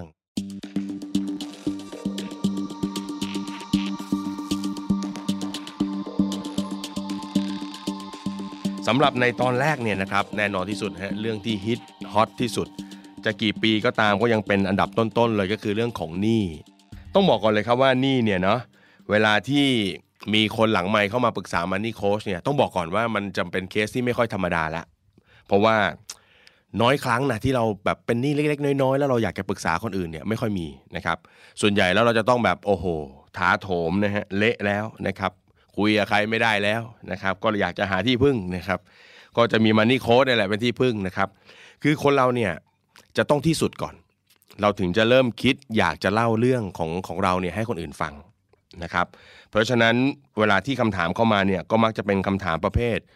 หนี้เกินจากรายรับไปเยอะๆนะครับ ส่วนใหญ่แล้วเนี่ยเวลาที่เจอกันเนี่ยนะได้คุยกันเนี่ย ผมก็จะเป็นคนที่มีนิสัยไม่ค่อยดีอย่างหนึ่งก็คือว่า ก่อนที่จะตอบคำถามมันจะไม่เหมือนกูรูคนอื่นนะกูรูคนอื่นเขามาถึงเขาก็ตอบนะ เป็นหนี้เหรอลดรายจ่ายสินึกออกไหมครับ บางทีอยากจะบอกกูรูหลายคนเหมือนกันนะครับว่า คนที่เข้ามาถามเนี่ยส่วนใหญ่เขาหนักแล้ว แล้วก็ลดทุกสิ่งทุกอย่างในสากลโลกหมดแล้วอะนะเพราะฉะนั้นมันจะไม่มีอะไรให้ลดแล้วนะฮะเพราะฉะนั้นผมเนี่ยจะเป็นคนที่ทำงานในแบบตรงกันข้ามก็คือว่า เวลาเราคุยเรื่องหนี้เนี่ย เราอยากจะให้คนที่เขามีปัญหาเนี่ย ยอมรับตัวเองก่อน แล้วก็ทำความรู้จักกับตัวเองสักนิดหนึ่งนะครับคำถามที่จะถามกลับไปทุกครั้งเลย เวลามีคำถามมาเรื่องหนี้ก็คือ ไปทำอะไรมา ถึงได้มีหนี้มากมายขนาดนั้นนะครับ ซึ่งร้อยละ 50นะครึ่งหนึ่งก็จะเจอคนดีฮะจะเจอพวกคนดีนะครับ เป็นคนที่แบกรับภาระครอบครัวนะฮะ แต่พอเล่าลึกลงไปในรายละเอียดแล้วเนี่ยถึงจะได้เห็นว่าจริง ๆ แล้วเขาก่อหนี้ยังไงนะครับ เหตุผลที่คนเราเนี่ยถ้าเกิดอยากจะแก้หนี้เนี่ยจะต้องรู้จักตัวเองเป็นอันดับแรก ๆ รู้จักที่มาที่ไปของหนี้ให้ได้เสียก่อนเนี่ยก็เพราะว่าถ้าเราไม่เริ่มยอมรับนะครับว่าปัญหาหนี้เนี่ยเกิดจากตัวเราเอง เราจะไม่มีทางแก้ได้เลยนะ นี่เท่าที่เห็นนะ เพราะว่าส่วนใหญ่ก็จะเจอว่า โอ้ที่บ้านมีปัญหา ให้พี่น้องยืมแล้วพี่น้องก็ไม่คืน ไปลงทุนแล้วก็โดนเพื่อนหลอก สุดท้ายแล้วถ้าคนเราเนี่ยโยนเรื่องทั้งหมดให้คนอื่นหมดเลยเนี่ย เราก็จะเป็นคนดีฮะแล้วคนดีก็จะแก้ไขอะไรไม่ได้ ตรงกันข้าม ถ้าเกิดเรายอมรับว่า เอ้ย จริง ๆ แล้วเนี่ยภาระครอบครัวที่มันเกิดขึ้นก็เป็นเพราะว่าเราไม่เข้าไปคลี่คลายจัดการ เพื่อนมาหลอกเรื่องลงทุนก็แปลเพราะเราไม่รู้เรื่องลงทุนไง หรือแม้กระทั่งนะครับให้ใครหยิบยืมไปแล้วเนี่ยนะครับแล้วเขาไม่คืนเนี่ยมันก็เป็นเพราะว่าเราไม่ได้จัดสรรเงินของเราให้ดีนะครับ เพราะฉะนั้นเวลาเจอกันครั้งแรกเนี่ยก็ต้องถามก่อนนะครับว่าไปทำอะไรมา แล้วก็ซักไซไล่เรียงพอสมควรเลย ก็ส่วนใหญ่ก็มีฮะที่ยินดีตอบนะครับ แล้วก็เรียกว่าอะไรเหมือนกับจิตแพทย์เลยนะ นั่งไล่อาการกัน แต่ก็มีมีเป็นครึ่งหนึ่งเหมือนกันนะที่ด่ากลับมาเนาะประมาณว่า จะยุ่งอะไรนักหนาเนกอะไหมเออเฮ้ยถามเรื่องนี้ก็ตอบซะถูกไหมถ้าตอบไม่ได้ก็ไม่ต้องตอบอะไรเงี้ยก็มีอยู่เหมือนกันนะครับ กลุ่มที่เป็นสาเหตุหนี่หลักๆนะครับผมสรุปให้ฟังคร่าวๆอย่างนี้ก่อน น่าจะมีอยู่ 3 กลุ่มนะตลอด 10 ปีที่แก้หนี้มาเนี่ยจะเจออยู่ 3 กลุ่มเนี้แหละไม่ออกจากนี้เท่าไหร่หรอกหนึ่งคือพวกใช้จ่ายเกินตัวนะครับ ผมไม่ค่อยใช้คำว่าใช้จ่ายฟุ่มเฟือยนะ บางทีของบางอย่างมันมันซื้อแพงอะแต่ว่าเฮ้ยมันจำเป็นอะมันอาจจะไอซื้อของแพงมันอาจจะไม่ใช่ฟุ่มเฟือยก็ได้นะนึกออกไหมฮะถ้ามันเป็นสิ่งที่มันจำเป็นต้องใช้อย่างเงี้ยมันก็อาจจะโอเค อันเนี้ยคือใช้เกินมากกว่า เกินกำลังตัวเองนะครับ แล้วก็ยุคนี้มันเป็นยุคแห่งการบริโภคอะนะครับ เราเปิดทีวีมานะครับ หรือแม้กระทั่งเดี๋ยวนี้เปิด Facebook เปิดอะไรต่างๆเนาะหนีไม่พ้นไอตัวไอโฆษณาที่มันจะขายของอะนะครับ ผมเคยคุยกับผู้เชี่ยวชาญทางด้านไอทีนะนะครับเขาก็บอกว่าวิธีการขายของใน Facebook นี่ง่ายมากครับพี่ ก็คือ โฆษณาทำยังไงก็ได้ให้มันดูเล้าใจนะครับ แล้วก็ทำให้ผู้เห็นหรือผู้ดูเนี่ยรู้สึกวู่วาม วู่วามอยากซื้อนึกออกไหมเออเป็นไอเดียที่ดีนะ แล้วถ้าพี่จะทำขายของออนไลน์เนี่ยนะ พี่ต้องทำให้แบบ 3 ปุ่มจบ ประมาณว่าคลิก 3 ทีอะนะ ดูของปุ๊บ ชอบปุ๊บ คลิกแล้วทำให้เรื่องซื้อง่าย ๆ ไอ้ประเภทคลิกก็ต้องลงทะเบียนกรอกอะไรพี่มันไม่ซื้อ เน้นเน้นย้ำเลยนะครับ ให้ล่อตาล่อใจ โฆษณาล่อตาล่อใจ และทำทุกอย่างให้วู่วามที่สุดนะครับ เรียบร้อย เรียบร้อย เป็นหนี้เป็นหนี้นะครับ แบบที่สองเนี่ยก็คือแบบที่เป็นหนี้จากภาระครอบครัวนะครับ ฟังดูแล้วกลุ่มเนี้ยเหมือนเป็นหนี้คนดีนะ แต่จริงๆ แล้วมองอีกมุมหนึ่งก็คือเป็นกลุ่มที่ไม่บริหารจัดการเงินให้เป็นระบบระเบียบ พูดง่ายๆที่บ้านเรียกนะ เหมือนกดรีโมทเลยนะ กดปุ๊บโอน กดปุ๊บโอน ไม่มีหาไปกู้เข้ามา แล้วก็โอน สุดท้ายก็เป็นภาระพลุงพลังนะครับ ไอ้แบบที่สองเนี่ยน่ากลัวกว่าแบบแรกด้วยนะ เพราะว่ามันจะเป็นการเขาเรียกว่าอะไรอะส่งต่อความจนแบบทาง DNA เลยอะคือที่บ้านลำบากใช่ไหมเออที่บ้านก็ไม่อะไรเลยเว้ยโทรขออย่างเดียวไอ้นี่ก็กดให้ตลอดเลยด้วยความกตัญญูด้วยเนี่ยอย่างเงี้ยเราจะบอกเราเป็นคนกตัญญูจริงๆแล้ววิธีการกตัญญูมันมีอีกเยอะนะ เพราะฉะนั้นไอ้แบบเนี้ยคนที่กดให้ตลอดก็จะมีปัญหา พอตัวคุณมีปัญหาชีวิตคุณมีปัญหาทำงานอายุ 20 เศษเป็นหนี้แล้ว 30 มีครอบครัวมีต่างๆ ยิ่งลำบากขึ้นไปอีก พอมีลูกก็เหมือนเดิมมาวงจรนี้มันก็จะกลับมานะครับ กลุ่มสุดท้าย จะเป็นพวกหนี้ลงทุนนะฮะมาจากการลงทุนที่ไม่รู้เรื่องรู้ราวนะครับ คิดว่าการลงทุนมันง่ายนะครับอันนี้ผมอยากจะบอกฝากตรงนี้ผ่านไปเลยเนาะการลงทุนไม่มีง่าย ถ้าใครบอกว่าการลงทุนง่ายแสดงว่ามันหลอกคุณ อันนี้พูดตรงๆเลยฮะ ลงทุนที่ไหนมันจะง่ายวะ ลงทุนมันคือการเอาเงินของเราถูกไหมไปใส่ในทรัพย์สินอะไรบางอย่าง สร้างอะไรบางอย่างขึ้นมา เพื่อจะไปเอาเงินคนอื่นเขาอะมันต้องทำให้เขาตัดสินใจอยากจะซื้อของคุณเนี่ยมันไม่ใช่เรื่องง่ายนะนึกออกไหมเออ มันไม่ใช่ให้เงินนะ มันเป็นการที่จะต้องเนาะทำทุกอย่างเพื่อให้เงินของเขาเข้ามาในกระเป๋าคุณอะเพราะฉะนั้นมันยากครับ มันไม่ใช่เรื่องง่าย เพราะฉะนั้นมันมีเรื่องของการเรียนรู้อะไรเยอะแยะไปหมด แล้วก็จะมีคนที่พลาดจากการลงทุนนะครับ ลงทุนผิดพลาดว่าแย่แล้ว เจอพวกหลอกว่าจะลงทุนแล้วไม่ลงทุนนี่หนักเข้าไปอีกนะครับ ก็ตลอด 10 กว่าปีเนี่ยที่เป็นโค้ชการเงินมานะครับ ก็จะเจอเคสพวกเนี้ยเยอะมากนะครับ รวมไปถึงเคสแบบประหลาดประหลาดๆนะฮะเคสแบบประหลาดประหลาดๆก็มีอยู่เยอะเหมือนกันนะครับ วันนี้ก็มีเรื่องอยากจะมาเล่าเนาะอยากจะให้พวกเราเป็นไอเดียนิดนึงนะครับ เพราะว่า บางทีเราฟังเรื่องคนอื่นเนี่ยเรารู้สึกตลกนะเฮ้ยเป็นหนี่ได้ยังไงเอ้ยไปพลาดอย่างนี้ได้ยังไงว่าโง่จังเลยถูกไหมฮะ คนเราบางทีไม่เจอไม่รู้ไงไม่เจอไม่รู้ว่า เอ้ย พอบางทีมาถึงตัวเราเองเนี่ย เรานั่นแหละโดนเหมือนกัน แบบเดียวกัน ยกตัวอย่างเรื่องหนึ่งแล้วกันกำลังสดๆร้อนๆเลยเนี่ยมีน้องผู้หญิงคนหนึ่งอายุประมาณ 25นะเบญจเพศพอดีเลยทำงานไม่ได้สักระยะหนึ่งนะครับ ก็เธอก็เกิดไอเดียการลงทุนนะครับ เธอก็เอ๊ะทำงานมา 3-4 ปีแล้ว ยังเก็บตังค์ไม่ค่อยได้เลย อยากจะมีทรัพย์สินกับเขาบ้าง ก็เลยคิดขึ้นมาว่า เออ หรือเราจะเริ่มลงทุนจากอะไรดีนะครับ เสร็จแล้วเพื่อนๆก็มาชวนซื้อสลากออมทรงออมสินเธอบอกกระจอกมากนะครับ อย่างเธอต้องลงทุนทองคำนะครับ แล้วเธอก็ได้ไอเดียว่า เอ๊ะเงินเก็บไม่มีจะซื้อทองยังไงนะครับ เธอก็เปิดบัตรเครดิตครับ ไม่น่าเชื่อนะ เออ ลองฟังดูนะ เธอก็เปิดบัตรเครดิตทั้งหมด 4 ใบครับ 4 ใบ สบายๆนะครับ นี่รัฐเพิ่งจะหาทางควบคุมอยู่ใช่ไหมว่า แต่ละใบไม่ให้เกินใช่ไหมหนึ่งจุดห้าเท่านะสามเท่าอะไรเงี้ยนะครับ อ่า เรียบร้อยฮะ เธอเปิด 4 ใบ เสร็จแล้วเธอก็ลูดเต็มพิกัด ลูดเต็มพิกัดเลย ไปซื้อทองฮะ ไปลูดเอาบัตรเครดิต ลูดซื้อทอง ใจเธอทำด้วยอะไรนะครับ ลูดเลย แล้วก็ได้ซื้อได้ทองมา ผมก็จำตัวเลขไม่ได้ว่ากี่บาท พอได้ทองมาปุ๊บ เธอก็มาโพสต์ลงว่าเออเนี่ยเธอเริ่มสะสมไอ้นี่แบบเหมือนกับคนที่แบบเนะลงทุนอะไรแล้วตื่นเต้นนะนะก็มาแบบเฮ้ยมาเหมือนกับเริ่มสอนเพื่อนๆนะนะเพื่อนๆเราต้องคิดถึงอนาคตกันบ้างนะ เริ่มลงทุนกันบ้างหรือยังอะไรเงี้ยนะครับ เธอก็มีทองมากี่บาทก็ว่ากันไป วันดีคืนดีครับ แน่นอนฮะไอ้เงินที่เอาไปซื้อทองเนี่ย มันไม่ใช่เงินที่ ไม่ใช่เงินที่เก็บอะเนาะมันเป็นเงินที่ไปรูดเขามา สุดท้ายเธอก็เริ่มติดปัญหาว่าไม่มีเงินส่งนะครับ คือตอนที่รูดมาเนี่ยในหัวคิดว่า เดี๋ยวฉันผ่อนขั้นต่ำไปก็ได้ ไอเดียนี่คือผ่อนทองเลยอะเห็นไหมคนไปผ่อนรถเนี่ยมันไม่ดีนะนี่ยังไปสอนเขาอีกนะ ผ่อนรถเนี่ยรถมันมูลค่าตกลง นี่ต้องผ่อนทองสินะครับ ฉลาดเข้าไปนะครับ ก็ผ่อนขั้นต่ำไปเรื่อยๆ ทีนี้พอใช้ชีวิตไปเรื่อยๆปุ๊บมันก็เหมือนกับคนทั่วไปอะ มันก็อยากจะมีนู่นมีนี่มีนั่นถูกไหมเออมันก็เริ่มผ่อนอย่างอื่นเข้ามาด้วย จนเริ่มส่งไม่ไหว เธอก็โชว์ความสุดยอดของทางการเงินของเธออีกครั้งหนึ่งนะครับ เมื่อผ่อนไม่ไหว เธอก็บอกว่า เอ๊ะ แต่อย่าลืมสิว่าเรายังมีทองอยู่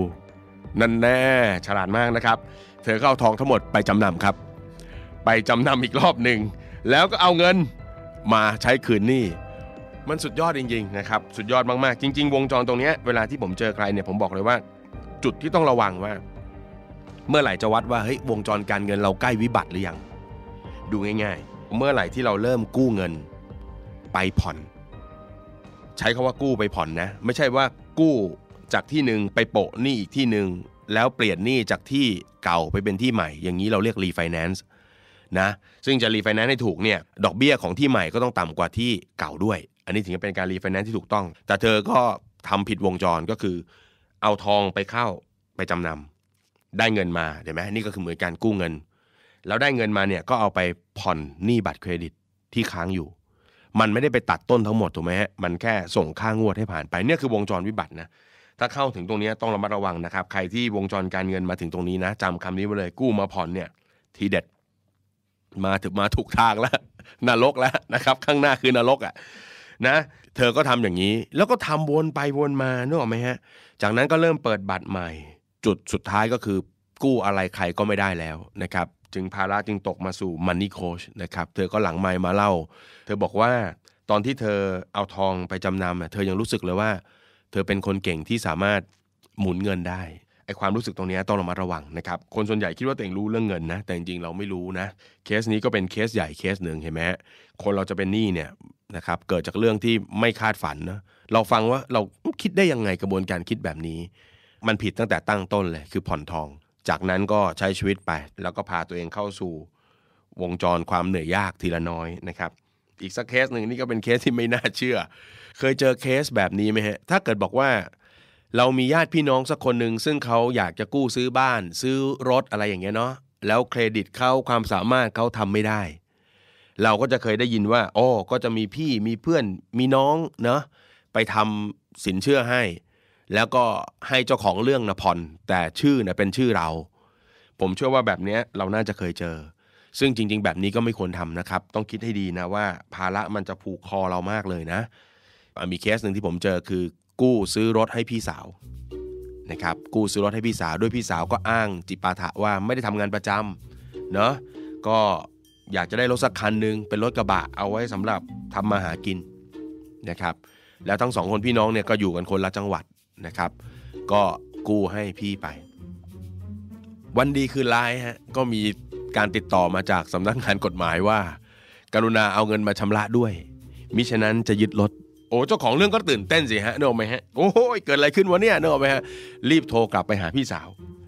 พี่สาวก็บอกแม่โทรมาพอดีเลยกำลังจะบอกเรื่องอะไรบางอย่างให้ฟังนะครับ ไอ้น้องก็บอกว่าไม่ต้องบอกรู้แล้ว พี่บอกว่ารู้ได้ยังไง ไม่เคยบอกใครเลยนะเนี่ย ประเด็นคือพี่สาวอะฮะกำลังจะไปเมืองนอกฮะ สิ่งที่พี่สาวจะบอกคือฉันจะไปเมืองนอกแล้วนะ ส่วนไอ้น้องน่ะคือเรื่องรถ คนละเรื่องกัน ไอ้น้องก็บอกเดี๋ยวเดี๋ยวเดี๋ยวแล้วเรื่องรถล่ะ เนี่ยสำนักงานกฎหมายมันก็ชี้แจงมาว่าเนี่ยให้เอาเงินไปคืนเขาอะเอาเงินไปจ่ายเขาอะสามสี่งวด ไม่งั้นก็จะถูกยึดรถ ถ้าจ่ายสามสี่งวดก็จะได้กลับมาเป็นการผ่อนแบบปกติ พี่สาวก็บอกว่า อย่าไปสนใจมันเลย ไม่เป็นไรหรอก เพราะว่ารถตอนนี้ก็ไม่อยู่แล้วนั่นร้ายกว่านั้นอีกนะครับ พูดง่ายๆคือ พี่สาวเอารถไปขายแล้ว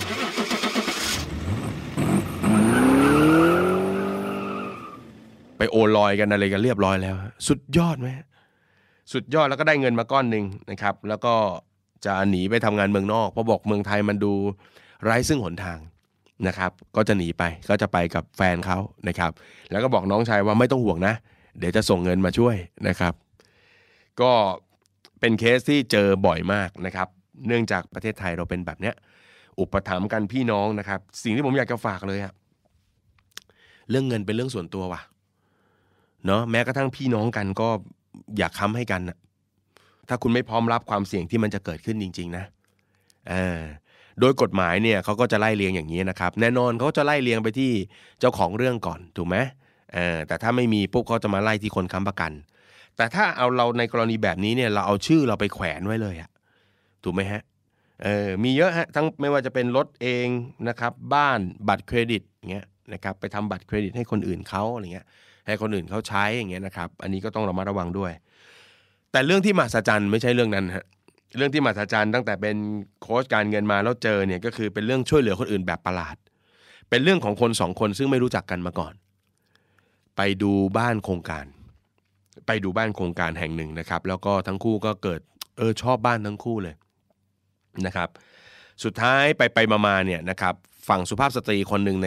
ในเรื่องนี้เนี่ยเขาไปดูปุ๊บเนี่ยเขาก็ชอบ แต่สามีเขาก็บอกว่าอืมเฉยๆอะไม่ได้อยากจะได้อะไรมากนะครับ ก็เลยตัดสินใจว่าเออคงไม่เอา แต่วันที่ไปเนี่ยก็ไปเจอน้องผู้ชายคนหนึ่งซึ่งทำเรื่องกู้กับธนาคารไปแล้วก็ไม่ผ่าน เจ้าของเรื่องก็คือเป็นชายหญิงคู่หนึ่งเนี่ยก็รู้สึกสงสารนะครับ ไม่น่าเชื่อนะไม่น่าเชื่อนะเรื่องแบบนี้จะเกิดขึ้นนะรู้สึกสงสารเห็นใจนะครับ เพราะว่าน้องเขาบอกว่า ครอบครัวเขาเนี่ยอยู่บ้านแบบเขาเรียกอะไรอะเช่ามาตลอด วันดีคืนดีก็อยากจะมีบ้านเป็นของตัวเอง ก็เลยนะครับ จะซื้อบ้านให้แม่ แต่กู้แล้วก็กู้ไม่ผ่านนะครับ ก็เลยมาที่โครงการ ไม่น่าเชื่อ เรื่องที่ไม่น่าเชื่อก็คือ ฝั่งที่เป็นสามีภรรยาทำเรื่องกู้ให้ฮะแล้วก็บอกว่าถ้าอยากได้บ้านก็มาผ่อนที่พี่ สุดสุดมาก ไม่น่าเชื่อคือผมฟังเรื่องเอ้ยคือคุณคุณไปอะไรถูกชะตาอะไรขนาดนั้นเขาคือลูกบุญธรรมอะไรหรือเปล่า หรือว่าเป็นญาติพี่น้องหรืออะไรต่างไม่มีเลยนะฮะที่มันฮามากก็คือว่าหลังจากที่น้องคนนี้เขาได้บ้านไปเขาก็ผ่อนอยู่สักระยะหนึ่งครับ หลังจากนั้นเขาก็เอาบ้านอันเนี้ยไปให้คนอื่นเช่า แล้วก็เก็บตังค์คือไอ้น้องคนเนี้ยได้ค่าเช่าด้วย ฝั่งสามีภรรยาก็เป็นไงฮะไม่ได้เงินผ่อน แล้วก็เริ่มติด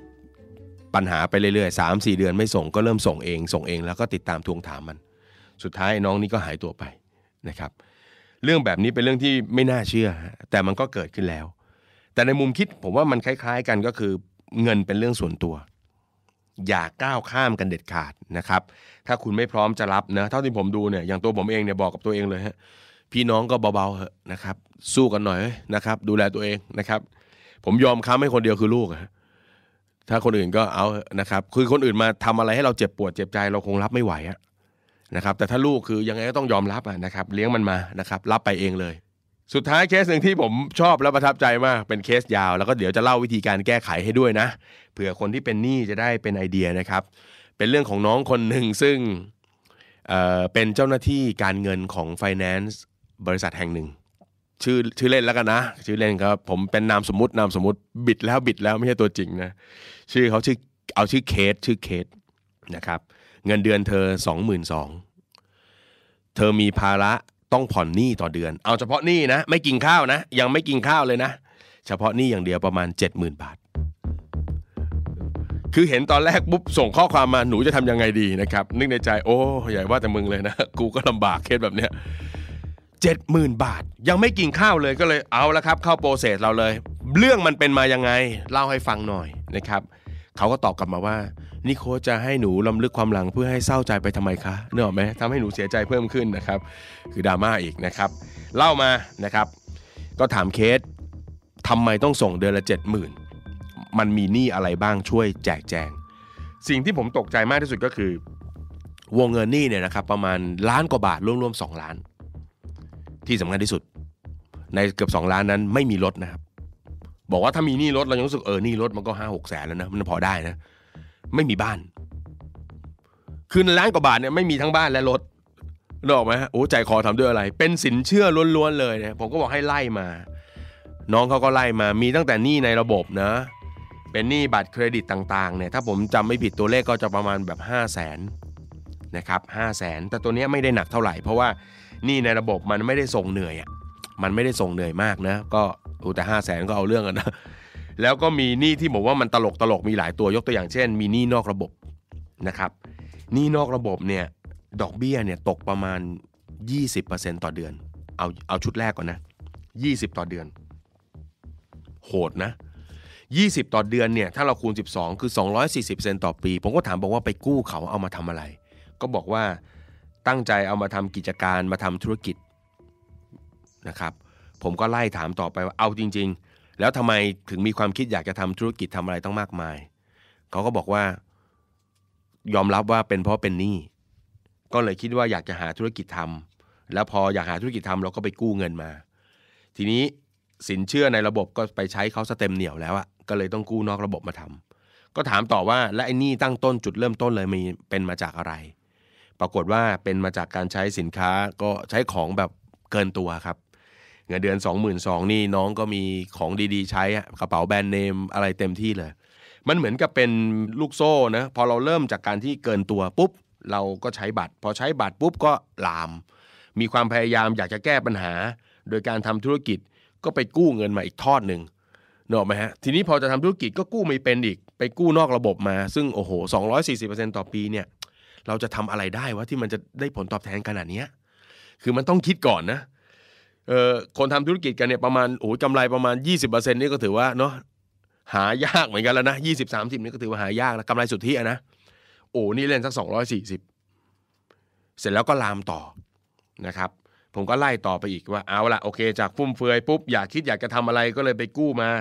พอไปกู้มาปุ๊บทำยังไง กู้มาแล้วก็เจ๊งอะค่ะโอ้ไม่ต้องบอกหรอกว่าเจ๊งเนกออกไหมครับ เงินหมุนไม่ทัน ไม่ต้องมาบอกหรอก แล้วยังไงต่อ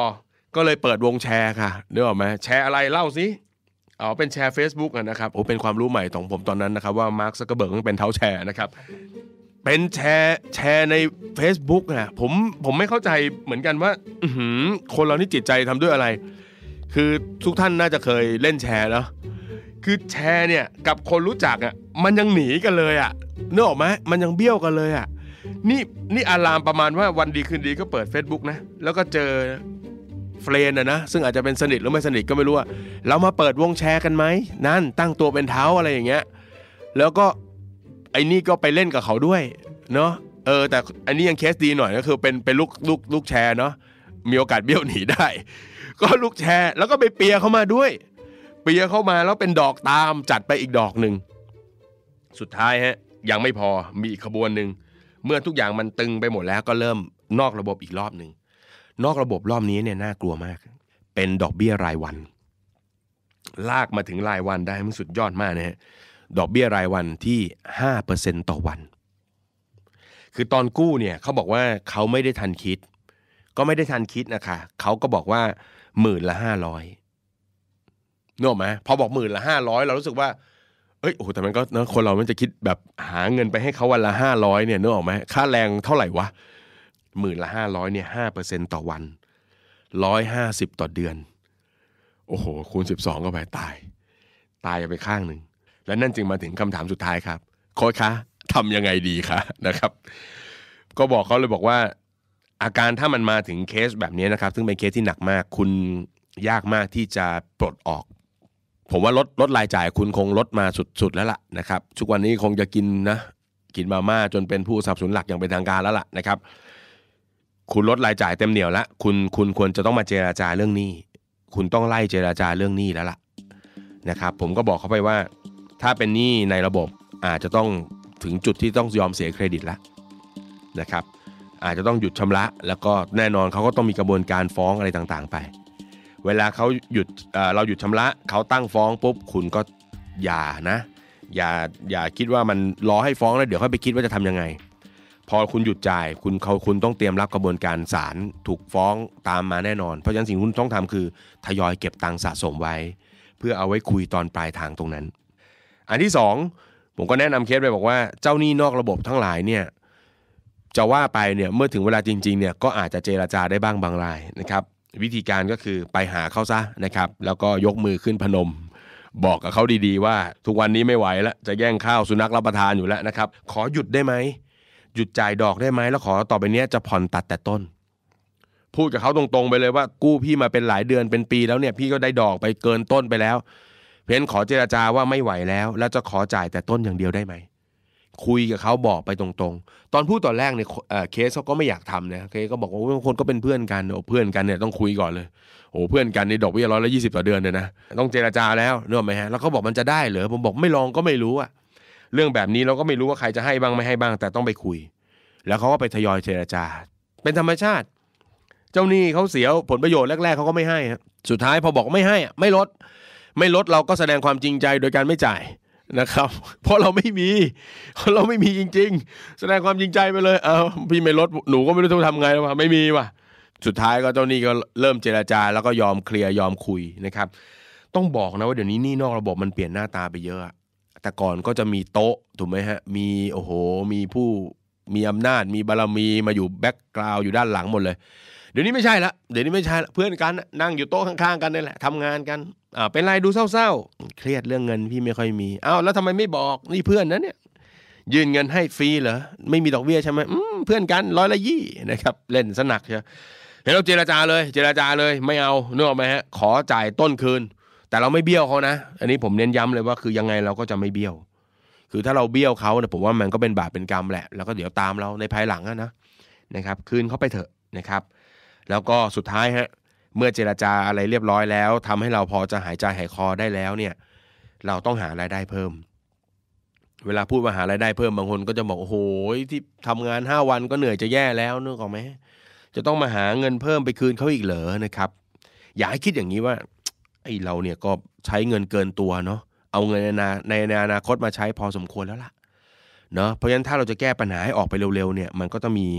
เงินรายได้ที่เข้ามาทันกัน เพราะฉะนั้นเราสบายมาเยอะแล้วก็ต้องมาลำบากชดใช้สักหน่อยนะครับ เคสเองก็เหมือนกันฮะพอคุยในช่วงต้นๆ ก็จะอิดออดอิดออดนิดหน่อยเนาะสุดท้ายเราก็คุยกันแล้วเขาก็ อืม ตัดสินใจว่าจะหาอะไรทำนะครับ แล้วก็เริ่มทำเป็นพวกธุรกิจออนไลน์เนาะ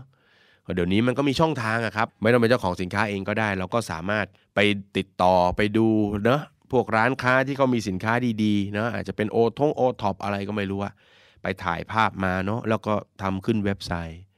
นะครับทำขึ้น Facebook นะครับแล้วก็ทำเป็น Pre-Order คือแรก ๆ ก็ต้องหาตลาดกันทุกคนนะมันก็ต้องเหนื่อยกันหมดนะครับ แต่ว่าถ้าเราตั้งใจจริงๆเนี่ยมันก็แก้ปัญหาได้ ผมจำได้ว่าเคสเขาเริ่มแก้ปัญหาจากการทำเอ่อขายเสื้อผ้าออนไลน์ แล้วก็เปลี่ยนนู่นเปลี่ยนนี่เปลี่ยนนั่นไปเรื่อยๆ สุดท้ายชีวิตมาพลิกเพราะว่าครีมแว็กขนนะครับจากเสื้อผ้าก็คู่แข่งมันเยอะค่ะ โค้ดพอเราเปลี่ยนไปตอนนี้มันโดนเหลือเกินเนกอะไหมครับ สิ่งที่มันได้เอ่อผมได้จากการให้คำแนะนำของเคสนี้ก็คือ คือคนที่เป็นหนี้เนี่ยก็คงจะมีอยู่ 2 กลุ่มอะครับ สุดท้ายก็คือกลุ่มคนที่ยอมไปละ เชื่อว่าชีวิตเราก็ตกต่ำดำดิ่งไปละ แล้วก็คงจะกลับมาไม่ได้ กับคนในกลุ่มหนึ่งที่เขาเชื่อว่าชีวิตเขายังมีหวัง และเขายังมีทางกลับมาได้นะครับ ซึ่งผมก็จะบอกคนกลุ่มนี้เสมอว่าสู้หน่อย เราใช้เงินล่วงหน้ามาเยอะแล้วสามปี 5 ปีตั้งใจแก้ปัญหา แล้วหลุดมันคุ้มนะ เพราะว่ากลับมาคราวเนี้ยถ้าคุณผ่านตรงนี้ได้ แน่นอนสิ่งที่คุณได้คือ 1. หนี้มันหมดชีวิตการเงินดีขึ้น 2. คุณอาจจะได้มีธุรกิจของคุณที่สร้างขึ้นมาหรือเป็นงานพิเศษ ซึ่งคุณสร้างขึ้นมาตอนหารายได้เพิ่มเพื่อจะแก้หนี้แล้วมันก็จะได้เป็นแหล่งรายได้ของคุณต่อไป 3. ผมว่าคุณจะได้ความฉลาดทางด้านการเงิน คุณจะได้บทเรียนที่ยิ่งใหญ่ว่า อย่าทำแบบนี้อีก แล้วมันเป็นความทุกข์ที่มันยิ่งใหญ่แค่ไหน ผมว่าคนที่ มีปัญหาแล้วแก้ได้ตัวเองเนี่ยมันก็จะแกร่งขึ้นเก่งขึ้นนะครับ แล้วก็ไม่มีทางไปพลาดเรื่องเดิมอีกนะครับสำหรับน้องเคสนะครับ ในเคสนี้เขาก็ตอนนี้ก็เหมือนกับเริ่มเดินหน้าแหละ ชีวิตจากติดลบก็เปลี่ยนกลับมาเป็นบวกนะครับ ก็เป็นเรื่องราวของหนี้นะครับ ซึ่งผมคิดว่าทั้ง2อสามเคสที่เล่าให้ฟังไปนะครับ เป็นเคสที่เราจะรู้สึกว่าเป็นไปได้ยังไงทำไมคนเราทำตัวเองให้มันเจ็บปวดได้ขนาดนั้นนะครับ แต่วันที่เราเจอสถานการณ์คล้ายๆกับเขา คือผิดพลาดเพียงแค่ครั้งเดียว แล้วก็ตกเข้าไปในหล่ม ทั้ง 3 เคสเราจะเห็นเนอะจากเริ่มคิดแค่ว่าอยากจะมีทองสะสมแล้วก็ไปผ่อน คิดว่าอยากจะได้ของแบรนด์เนมถูกไหมแล้วเราเริ่มกู้ จะแก้ปัญหาอีกรอบนึงทำธุรกิจเรากู้อีกเห็นไหมฮะคือเมื่อไหร่ที่มันเข้าตาจนเนี่ยนะครับ สมองมันคิดอะไรไม่ออกเหมือนกัน คนเราถ้าขาดความรู้ทางด้านการเงินถึงจังหวะที่ผมเรียกของผมเองนะครับว่า critical moment คือมีเหตุให้ต้องตัดสินใจทางการเงิน ภายใต้ความรู้ทางการเงินที่ไม่มากพอ เราทุกคนมีโอกาสหลุดเข้าไปติดกับดักแบบนี้ได้หมดเลยนะครับ ก็ฝากไว้นะครับ แล้วก็หวังว่าผู้ฟัง The Money Case by The Money Coach ทุกคนนะครับ ก็จะมีชีวิตที่ห่างไกลหนี้เนาะแล้วก็ดูแลการเงินของตัวเองให้ดีนะครับ แล้วมีโอกาสก็ได้พบกันในตอนต่อๆไปนะครับสำหรับวันนี้ สวัสดีครับ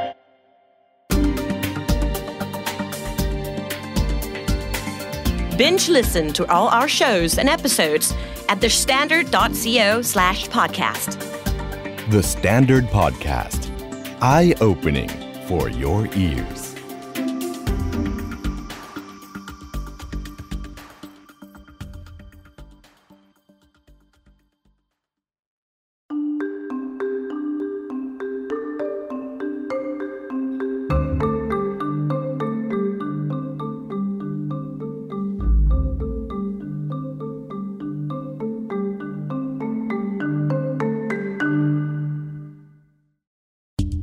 You're listening to The Standard Podcast, the eye opening experience for your ears. The Money Case by The Money Coach. Real money, real people, real problem. สวัสดีครับ ขอต้อนรับเข้าสู่รายการ The Money Case by The Money Coach ครับ พบกับผม โอม โอมสิริวีระกุล และโคชหนุ่มจักรพงษ์เมธพัน ธ์ โอ้โหยวันนี้บอกเลย ครับ โปรดักชันร้อยล้าน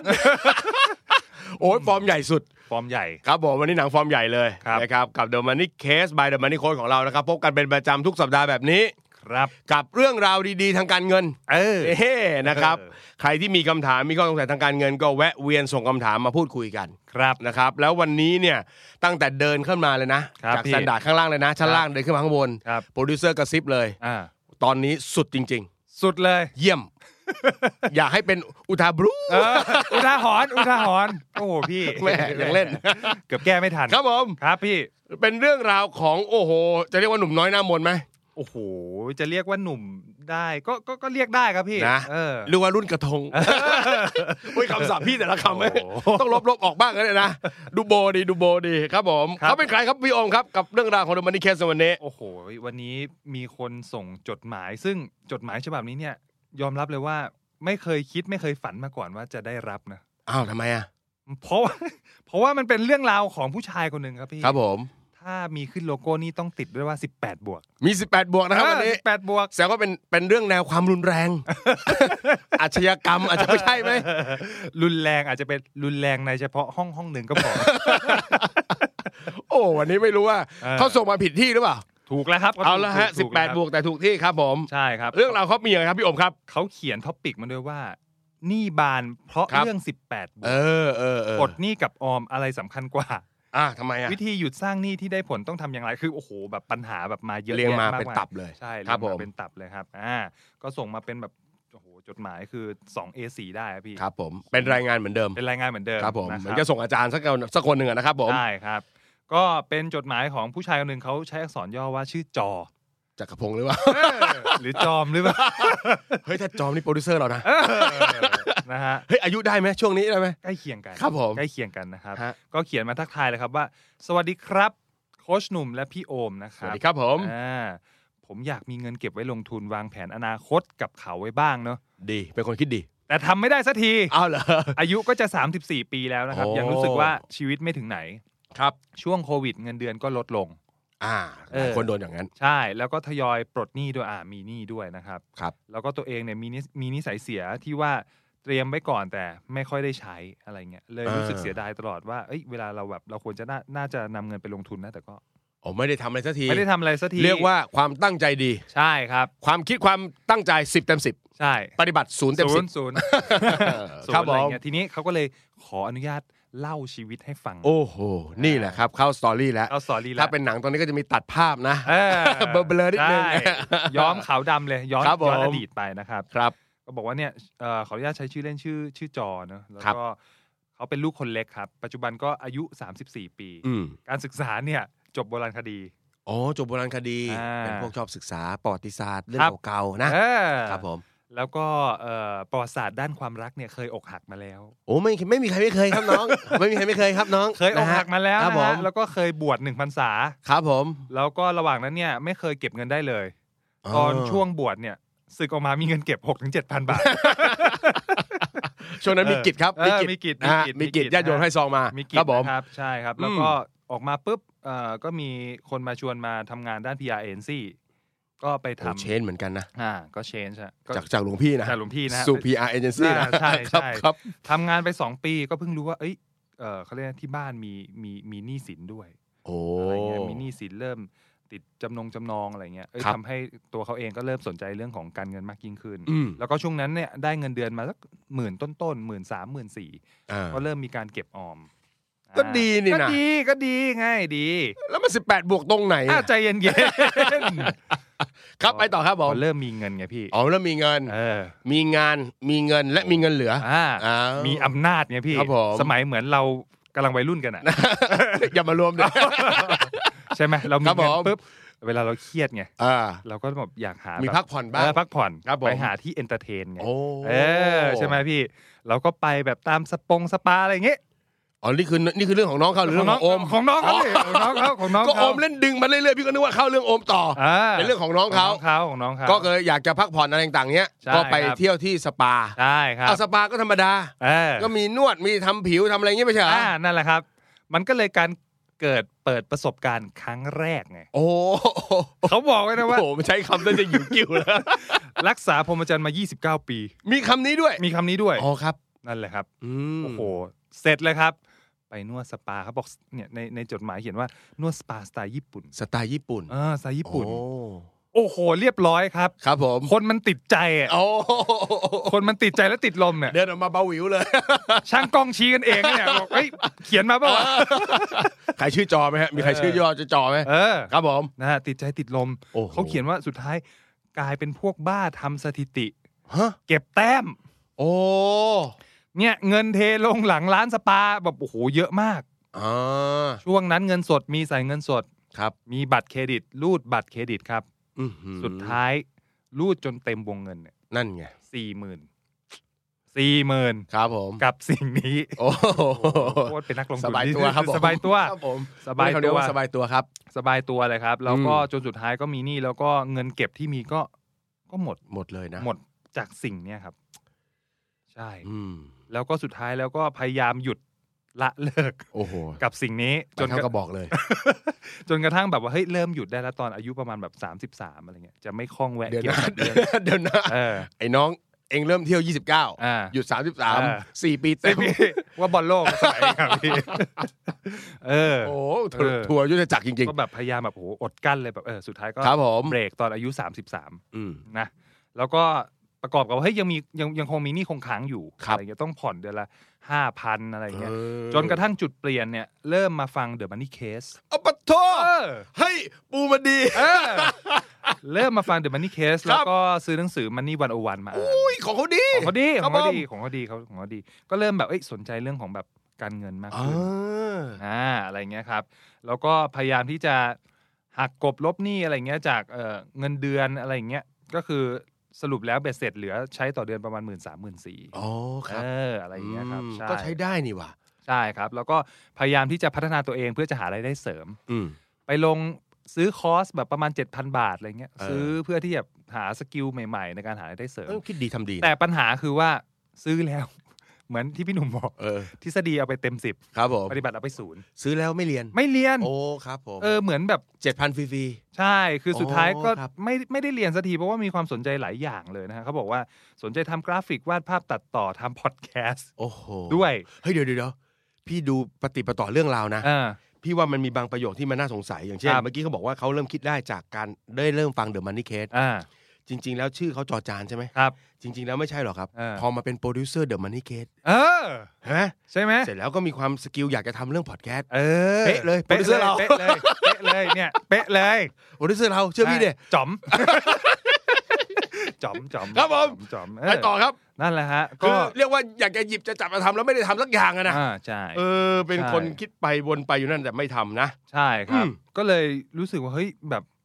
เครียดบอกไม่ถูกก็คือ ครับ มีเป้าหมายอยากจะทำแต่ก็ทำทำไม่ได้สักทีอะไรเงี้ยแล้วก็อีกประเด็นหนึ่งคือ เป็นคนใฝ่รู้ชอบ invest จะไปซื้อนู่นซื้อนี่ซื้อนั่น อ่า จนกลายเป็นว่าไอสิ่งที่เราอยากจะเรียนรู้อะกลายเป็นก่อหนี้ใหม่เพื่อเพื่อกับสิ่งที่เราอยากจะเรียนรู้ โอ้ บางทีไปซื้ออุปกรณ์อุปกรณ์มาอะไรเงี้ยแต่ว่าไม่สามารถเทิร์นสิ่งเหล่านั้นให้มา คือ เป็น ตั้งใจจะเอามาใช้ประโยชน์ ซื้ออุปกรณ์ ใช่ ก็ทำเป็นผ่อนไป ใช่ ซื้อคอร์สก็ผ่อนไป ใช่ แล้วกลายเป็นว่าไม่ได้ทำอะไรเลย ใช่ ก็กลาย มีภาระหนี่ มีภาระหนี้เพิ่ม โอ้อย่างนี้ไม่ต้องคิดอยู่เฉยๆดีกว่า เออ เนี่ยนะ ใช่ โอ้ครับผม อะไรเงี้ยจนเขาบอกว่า เออว่ะ เครียดมากครับพี่ ครับ อารมณ์แบบขึ้นขึ้นลงลง อืม สุดท้ายไปพบ ไปพบจิตแพทย์แล้วก็เขียนว่า เฮ้ย จิตแพทย์ด้วย เหรอ หมอวินิจฉัยว่าอาการแบบเนี้ยเป็นลักษณะของคนเป็นไบโพล่าซึ่งเขาว่าคนโรคนี้มีปัญหาการใช้เงิน อืม แล้วน้องก็บอกว่าผมไม่แน่ใจว่ามันเป็นข้ออ้างของการเก็บเงินไม่ได้ไหมครับนะ อ๋อ อะไรเงี้ยแล้วก็สุดท้ายแล้วคือเขาบอกว่าเขาอยากพัฒนาตัวเองให้ดีขึ้นนะเพ ครับ ราะว่าเวลาผ่านไปอายุก็มากขึ้นทุกวัน อืม ก็เลยอยากให้โค้ชหนุ่มกับพี่โอม ช่วยชี้ทางผมทีว่าผมควรทำยังไงดีครับ ในเรื่องการเงินผมมึนไปหมดแล้วว่าจะทำยังไงดีขอร้องช่วยให้คำแนะนำผมทีครับ เชื่อไหมเคสเนี้ย อืม ตอนได้อ่านข้อความคำถาม ครับ สมองพี่รวนไปหมดเลย อืม ประสบการณ์ไม่มี ครับ พี่ก็เลยคิดว่าวันนี้ต้องให้คนที่มีประสบการณ์ตรงได้ตอบเรื่องนี้ เออ อ่าครับ เออ ครับเชิญพี่โอมครับ แม่ พี่โอมตอนนี้นพี่โอมเลิกยังไงครับผม หมายมั่นปั้นมือมานาน เที่ยวที่ไหนครับเนี่ยที่ เดียว นะเออ เออ จริงๆต้องบอกก่อน คนเราเนี่ยอย่าเขาเรียกว่าอะไรนะในมุมของพี่นะครับเอาอันดับแรกก่อนพี่ว่าน้องคนเนี้ยโดยลึกๆที่พี่ว่ายังมีข้อดีอยู่ อืม พี่ว่าเขาเป็นคนยังคิดอะไรดีๆอยู่ ครับ นะ คือผลลัพธ์มันอาจจะใช้คำนี้ไปเลย ไม่ได้เรื่อง อืม แต่ก็ยังพยายามคิดทำอะไรดีๆ อยู่เสมออ ม นะ แต่ว่าไอ้คนที่มีความสำนึกดีๆ เนี่ย แล้วทำไม่ได้เนี่ยต้องระมัดระวัง ครับ นะในมุมของพี่คือ คือถ้าเราคิดได้ดีแล้วเราทำไม่ได้ แล้วคิดไม่ดีแล้วทำไม่ได้ ตั้งใจจะทำอะไรใหม่ แล้วก็ไม่ทำไม่ได้อีกสุดท้ายมันจะเป็นอาการอันหนึ่งกลับมากดทับตัวเองนะครับ เราจะรู้สึกว่าตัวเองเราห่วยแตก อืม เราไม่ได้ทำอะไรให้มันสำเร็จสักอย่างกลายเป็นคนที่ไม่สำเร็จสักอย่าง ครับ คิดแล้วก็มาทำไม่ได้ คิดทำไม่ได้ เหมือนกับเป็นอนุสรณ์ในความล้มเหลวอะเรารวบรวมมันไว้เยอะไปนิดนึง ครับ นะครับ อันนี้อาจจะต้องมานั่งคิดแล้วหาทางปรับเปลี่ยนกันนิดนึงคือเรื่องที่มันเป็นอดีตไปแล้วเนี่ย พี่เฉยๆนะ อืม คือไม่ว่าจะเคยอะไรติดเที่ยวสปาหรืออะไร ครั ต่า บ งๆมันเป็นอดีตนะคำถามคือเราได้เรียนรู้อะไรจากตรงนั้นบ้างไหม ครับ นะครับ ว่าเฮ้ยคุณใช้จ่ายเงินกับตรงนั้นไปมากมายเนี่ย คุณเสียหายอะไรไปบ้าง เป็นหนี้อะไรไปบ้างเนี่ย เราได้เรียนรู้กับตรงนั้นหรือเปล่า อืม นะครับ อันเนี้ยเป็นเรื่องที่อยากจะชวนน้องคิด ครับ นะครับ แต่ว่าไม่ได้ไม่ต้องเอาตัวเองหรือเอาอารมณ์ไปวางด้วยอะหมายความว่าทำไมเราแย่อย่างนี้วะทำไมเราห่วยอย่างนี้วะ เวลาเราคิดเรื่องของบทเรียนเนี่ยให้เราคิดแค่ว่า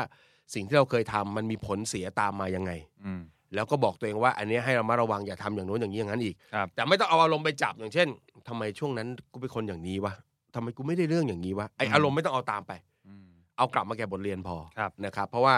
เราไปคิดถึงเรื่องอารมณ์นะ เวลานั้นช่วงเวลาของการที่เรารู้สึกผิดรู้สึกเฟลเนี่ยซ้ำบ่อยๆ มากๆเนี่ยเราจะแย่ อืม นะครับ เราจะแย่เพราะฉะนั้นอันนี้ต้องบอกเลยว่าอย่าไปคิดถึงตรงนั้น แต่ว่าให้เก็บเฉพาะบทเรียนมา ครับ ทีนี้อันหนึงเลยที่พี่จะบอกเลยก็คือว่าเจอคนแบบนี้มาเยอะเหมือนกัน อืม สิ่งหนึ่งที่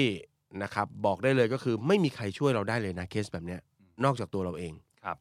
นะฮะเพราะฉะนั้นถ้าจะเกิดการเปลี่ยนแปลงปรับเปลี่ยนในเชิงบวกอะไรเนี่ยมันขึ้นอยู่กับตัวน้องเองแล้วล่ะ คนอื่นช่วยไม่ได้ ครับ พื้นฐานที่ดีคือเรามีสำนึกที่มันดีอยู่แล้ว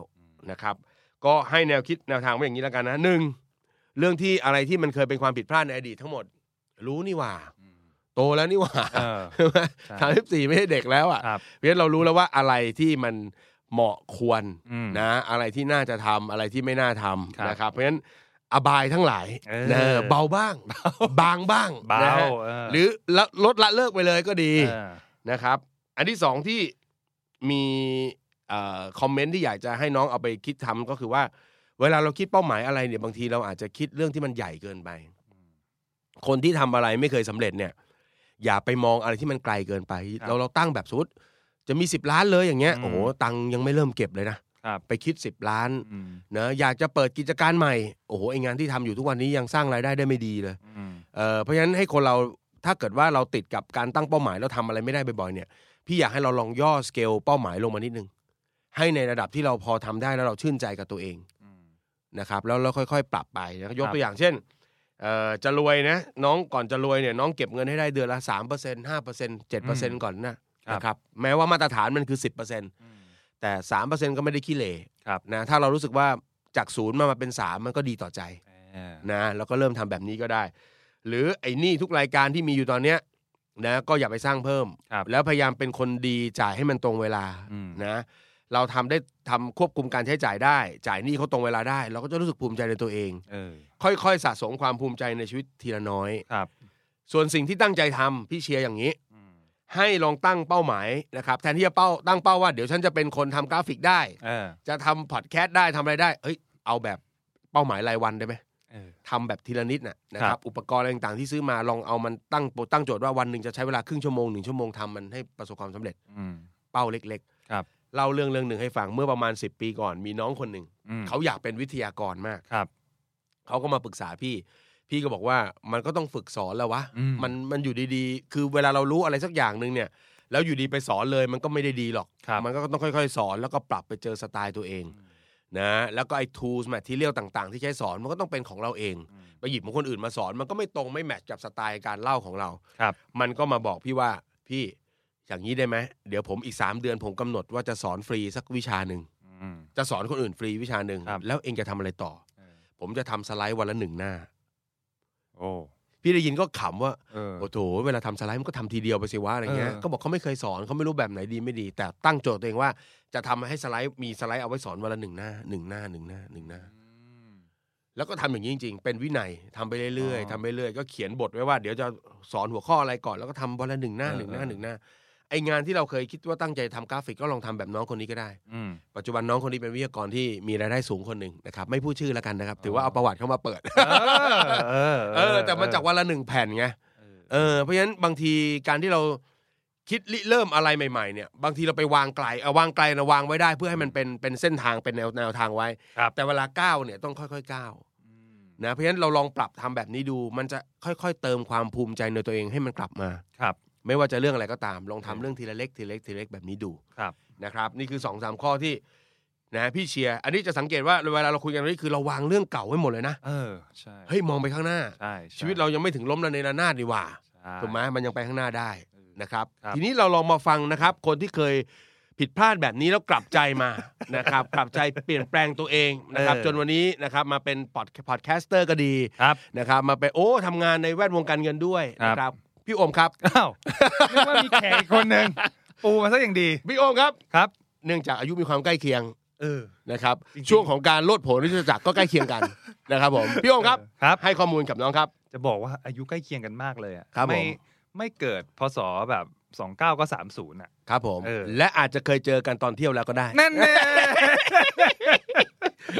เฮ้ย จอด ทุกเม็ด เอ้ย ครับผมเอาให้มันโดนให้ได้ครับวันนี้ครับผม เออครับ ก็จะบอกว่าข้อดีข้อหนึ่ง คืนน้ำลายเอื้อก กลืนน้ำลายเอื้อกเลย ข้อดีข้อหนึ่งที่เอ่อคุณจอเนี่ยเขียนจดหมายมาผ ครับ ม ผม เชื่อว่าอย่างน้อยก็เป็นการรีไวซ์ตัวเองนะ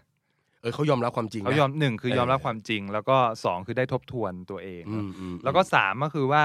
เราได้เริ่มเห็นต้นทุนคือไอ้กระดาษสองสองหน้าเนี่ยรู้สึกว่าเอ้ยเริ่มเห็นต้นทุนและบางสิ่งบางอย่างว่าเขามีโอเคไอ้สิ่งเลวร้ายก็ก็อย่างที่พี่หนุ่มบอกลืมไป ครับ เออแต่ที่สำคัญคือเอ้ยเรารู้แล้วว่าต้นทุนที่เขาสนใจอะมีอะไรบ้าง เรื่องการเงินเออเริ่มมาแล้ว อืม เรื่องของทักษะความสามารถที่ที่อยากอยากทำอยา ค ก รับ เป็น เออ เออเริ่มเห็นแล้วอะไรอย่างเงี้ยครับก็คือความตั้งใจอ่ะดีแล้ว เอ เอ อ อผม เอ เช็คลิสต์เลย ครับ ความตั้งใจอ่ะ ดีแล้วครับ สิบเต็มสิบเหมือนเดิม เออ ครับผม ความตั้งใจดีแล้วครับ แต่ว่ากลับมาที่โจทย์เดิมก็คือ เอ่อความตั้งใจหรือทฤษฎีเต็มสิบ อ่า แต่ลงมือปฏิบัติเนี่ยยังศูนย์อยู่ มีปัญหาเสมอ มีปัญหา ครับผ เสมออะไรเงี้ยครับ อืม ก็พอมานั่งอ่านเนี่ยโอ้โหแบบดูอยากเป็นมากแล้วก็บอกว่าเออมีจัดอีเวนต์ทำ Facebook ออนไลน์ Facebook ด้วยคือยอมรับว่าเอ้ยเป็นเป็ดแล้วครับทำได้หลายอย่างอะไรเงี้ย แต่ว่ายังไปไม่สุดทางสักที เออ ก็เลยโจทย์เหมือนที่พี่หนุ่มยกตัวอย่างเลยคือ พอมันเยอะมากๆเนี่ยเราลองโอเคแหละ รวบรวมมาก่อน อืม แล้วก็ลองวางแผนก่อนไหม ว่าสิ่งที่เราสนใจจริง ๆ และรู้สึกว่าจะสามารถเทิร์นมาเป็นรายได้เสริมได้อะมันมีอันไหนที่มันสามารถขับขยับขึ้นมาเป็นอันดับแรกก่อน อืม อาจจะเขียน1นถึงสิเลยก็ว่าได้ เออ เนาะค่อย ๆ แบบ ครับ ทำ ล วิ อง ธี ไล่ ง่ายๆเล ดู ย เนาะ ใช่ลองไล่ดู อืม แล้วก็บวกกับความสามารถบวกกับการลงทุนอุปกรณ์ไม่รู้สิเมื่อกี้ในจดหมายก็บอกว่าลงทุนไปแล้วแบบติดลบไม่ได้เอาไปใช้อะไรนู่นนี่นั่น ก็ อะไรเงี้ย งัดมาใช้ ใช่ ครับ อะไรเงี้ยหรือหาอุปกรณ์ที่มันแบบไม่ต้องลงทุนเยอะเอามา อืม ใช้ก่อน ค แล้ รั ว บ ก็ ผม แล้วก็อย่างที่พี่หนุ่มบอกคือลองรักษาความต่อเนื่อง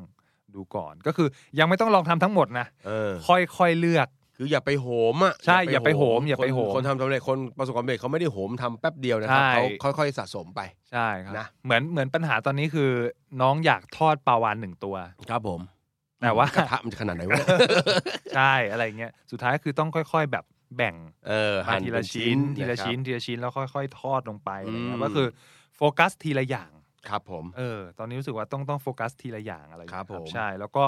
เรื่องของความเข้มงวดกับตัวเองเนี่ย เข้มงวดได้นะครับ แต่อย่าเข้มงวดมาก เออ เดี๋ยวจะเครียดเอา อะไรอย่างเงี้ยครับ นะ ใช่แล้วก็ที่สำคัญคือ ลองขยายเป้าใหญ่ออกมาก่อนก็ได้ เพราะว่าตอนเนี้ยส่วนใหญ่มันจะเป็นลักษณะของเป้าชิ้นเล็กชิ้นน้อยชิ้นเล็กชิ้นน้อยชิ้นเล็กชิ้นน้อย แล้วก็อาจจะยังมองไม่ออกว่าพอมันมาประกอบกันแล้วเนี่ย ภาพมันจะ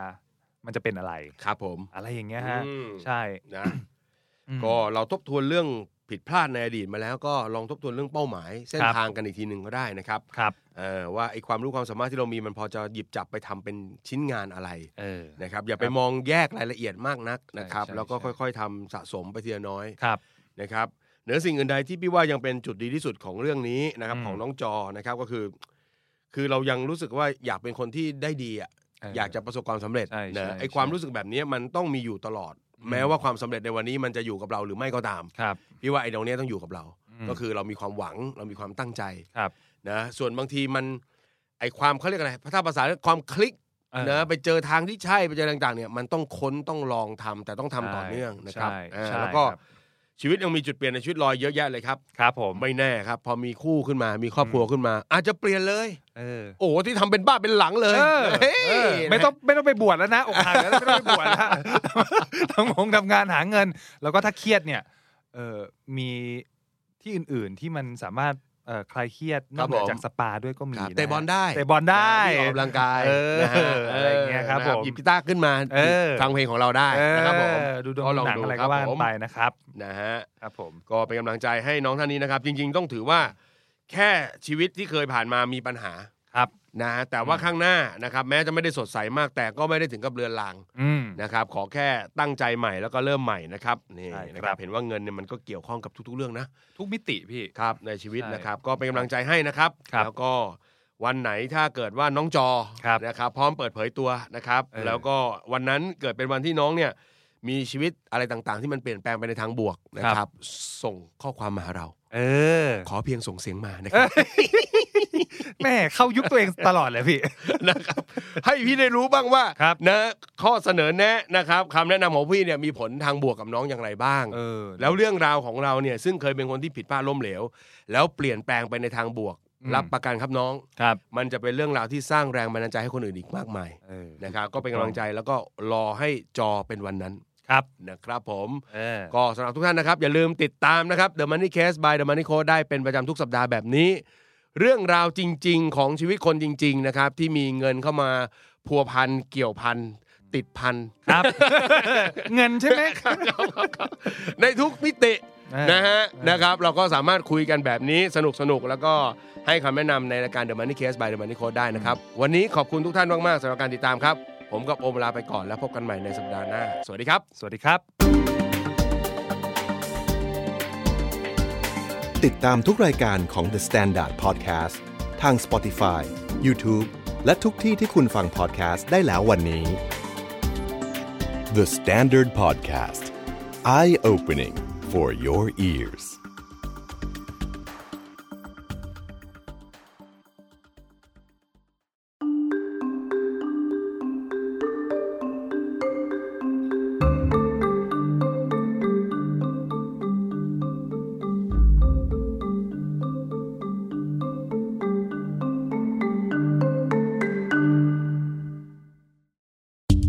You're listening to The Standard Podcast,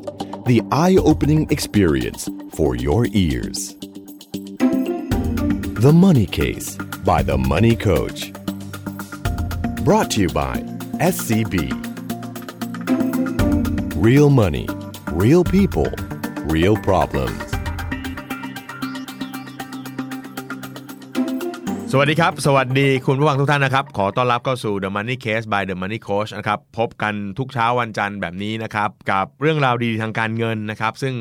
เราจะเชิญแขกรับเชิญที่มีความรู้ความเชี่ยวชาญในแต่ละเรื่องนะครับ เข้ามาไขข้อข้องใจนะครับ พูดคุยแล้วก็อ่าเล่าประเด็นสำคัญสคัญๆที่เกี่ยวกับโลกการเงินนะครับ เพื่อให้เรามีความรู้ทางด้านการเงินที่มากขึ้น แล้วก็ใช้ชีวิตได้กับเงินได้อย่างมีความสุขนะครับสำหรับในตอนนี้นะครับก็น่าจะเป็นเรื่องสืบเนื่องมานะครับ ถ้าใครจำได้ เมื่อ 2-3สามสัปดาห์ก่อนนะครับก็มีเรื่องราวของคุณครูท่านหนึ่งเนาะที่ออกมานะครับขอร้องลูกศิษย์นะครับให้มาช่วยชำระหนี้หน่อยนะครับ เพราะคุณครูในฐานะผู้ค้ำประกันนะครับหนี้กู้ยืมเพื่อการศึกษาเนี่ย ได้รับความเดือดร้อนอย่างมากนะครับ ถ้าจำได้เคสนั้นเนี่ยคุณครูค้ำประกันไปหลายท่านมาก แล้วแค่ลูกศิษย์หายไปครึ่งเดียวเองครับ ไม่จ่ายครึ่งเดียวนะครับ คุณครูท่านก็เดือดร้อนเลยนะครับ วันนี้เนี่ยต้องบอกเลยว่าเป็นตอนที่ผมอยากจะให้น้องๆ ทุกๆคนนะครับที่เอ่อมีหนี้กยศอยู่ติดตามรับฟังแล้วก็รับชมกันนะครับ เพราะว่าปฏิเสธไม่ได้เลยว่าทุกสัปดาห์จะมีคำถามหลังไมค์มาถามผมเสมอว่าโค้ดครับ ตอนนี้เบี้ยวจ่ายหนี้กยศแล้วต้องทำยังไงนะครับ ต้องบอกเลยว่ามันนี้โค้ดก็ตอบไม่ได้นะครับเพราะฉะนั้นวันนี้เรามาฟังคู่เชี่ยวชาญดีกว่าว่า ถ้าท่านมีหนี้อยู่ท่านควรทำอย่างไร วันนี้เกิดเบี้ยวไปแล้ว ท่านควรจะทำอย่างไร และรวมไปถึงผู้ค้ำเองด้วยนะครับ ทุกๆคนต้องรู้ด้วยว่าตัวเองนั้นมีความเสี่ยงอะไรนะครับ วันนี้ผมได้รับเกียรติจากคุณพิเชษฐ์มหันสุคนนะครับ ท่านเป็นกรรมการผู้จัดการบริษัทสำนักงานทนายความ บางกอก Law Office and Associate จำกัดนะครับ ขอเสียงปรบมือต้อนรับด้วยครับ สวัสดีครับผม ครับสวัสดีครับ ขออนุญาตเรียกพี่พิเชษฐ์นะครับ ได้ครับสวัสดีครับคุณหนุ่มครับ ครับถามก่อนเลยครับว่าแน่นอนฮะพี่พิเชษเป็นกรรมการผู้จัดการบริษัทนะครับท่านด้านเกี่ยวกับสำนักงานกฎหมาย ใช่ครับ ปีปีหนึ่งเนี่ยมีคดีเกี่ยวกับเรื่องของกยศเนี่ยเยอะไหมครับพี่ ปีหนึ่งเฉพาะสำนักงานเรานะฮะ ครับ สำนักงานเดียวเนี่ยรับปีหนึ่งประมาณ 6 0 0ร้อถึงเจ็ดร้อยคดี ปีหนึ่งนะครับหกร้อยเจ็ดร้อยคดี ครับ ถ้าตีว่าหนึ่งคดีคือหนึ่งคนนั่นแหละ ใช่ครับนึ่ง ถูกไหมฮะ ก่อนครับ แต่ แต่ ใน นี่ ปัจจุบันนี้ถ้าทั่วประเทศนี่กี่คนฮะ ทุกประเทศนี้ผมประมาณดูแล้วเนี่ยประมาณแสนกว่าคดีขึ้นไปต่อปี โโห ทุกปีทุกปีครับ ทุกปีมีแสนแสนกว่า ใช่ คนด้วยนะ ใช่ครับใช่ครับ โอ้โหเยอะมากเยอะมาก เยอะครับเยอะครับ เออนะครับ ครับ โอ้โห ต้องบอกว่าตัวเลข1นึ่งแสนต่อปีนี่เยอะมาก จริง ๆ แล้วดอกเบี้ยกยศก็ไม่ได้สูง ไม่สูงฮะถือว่าต่ำมากก็คือว่ากยศคิดปกติเนี่ยหนึ่งเปอร์เซ็นต่อปีฮะ 1%ต่อปี ใช่อะคล้ายๆว่าร้อยละหนึ่ง ร้อยละหนึ่งนะครับ ร้อยละหนึ่ง แล้วเอาเป็นว่าค่าเรียนจริง ๆ เนี่ย น้อง ๆเขาเรียนจนจบการศึกษาเนี่ย น่าจะประมาณแสนกว่า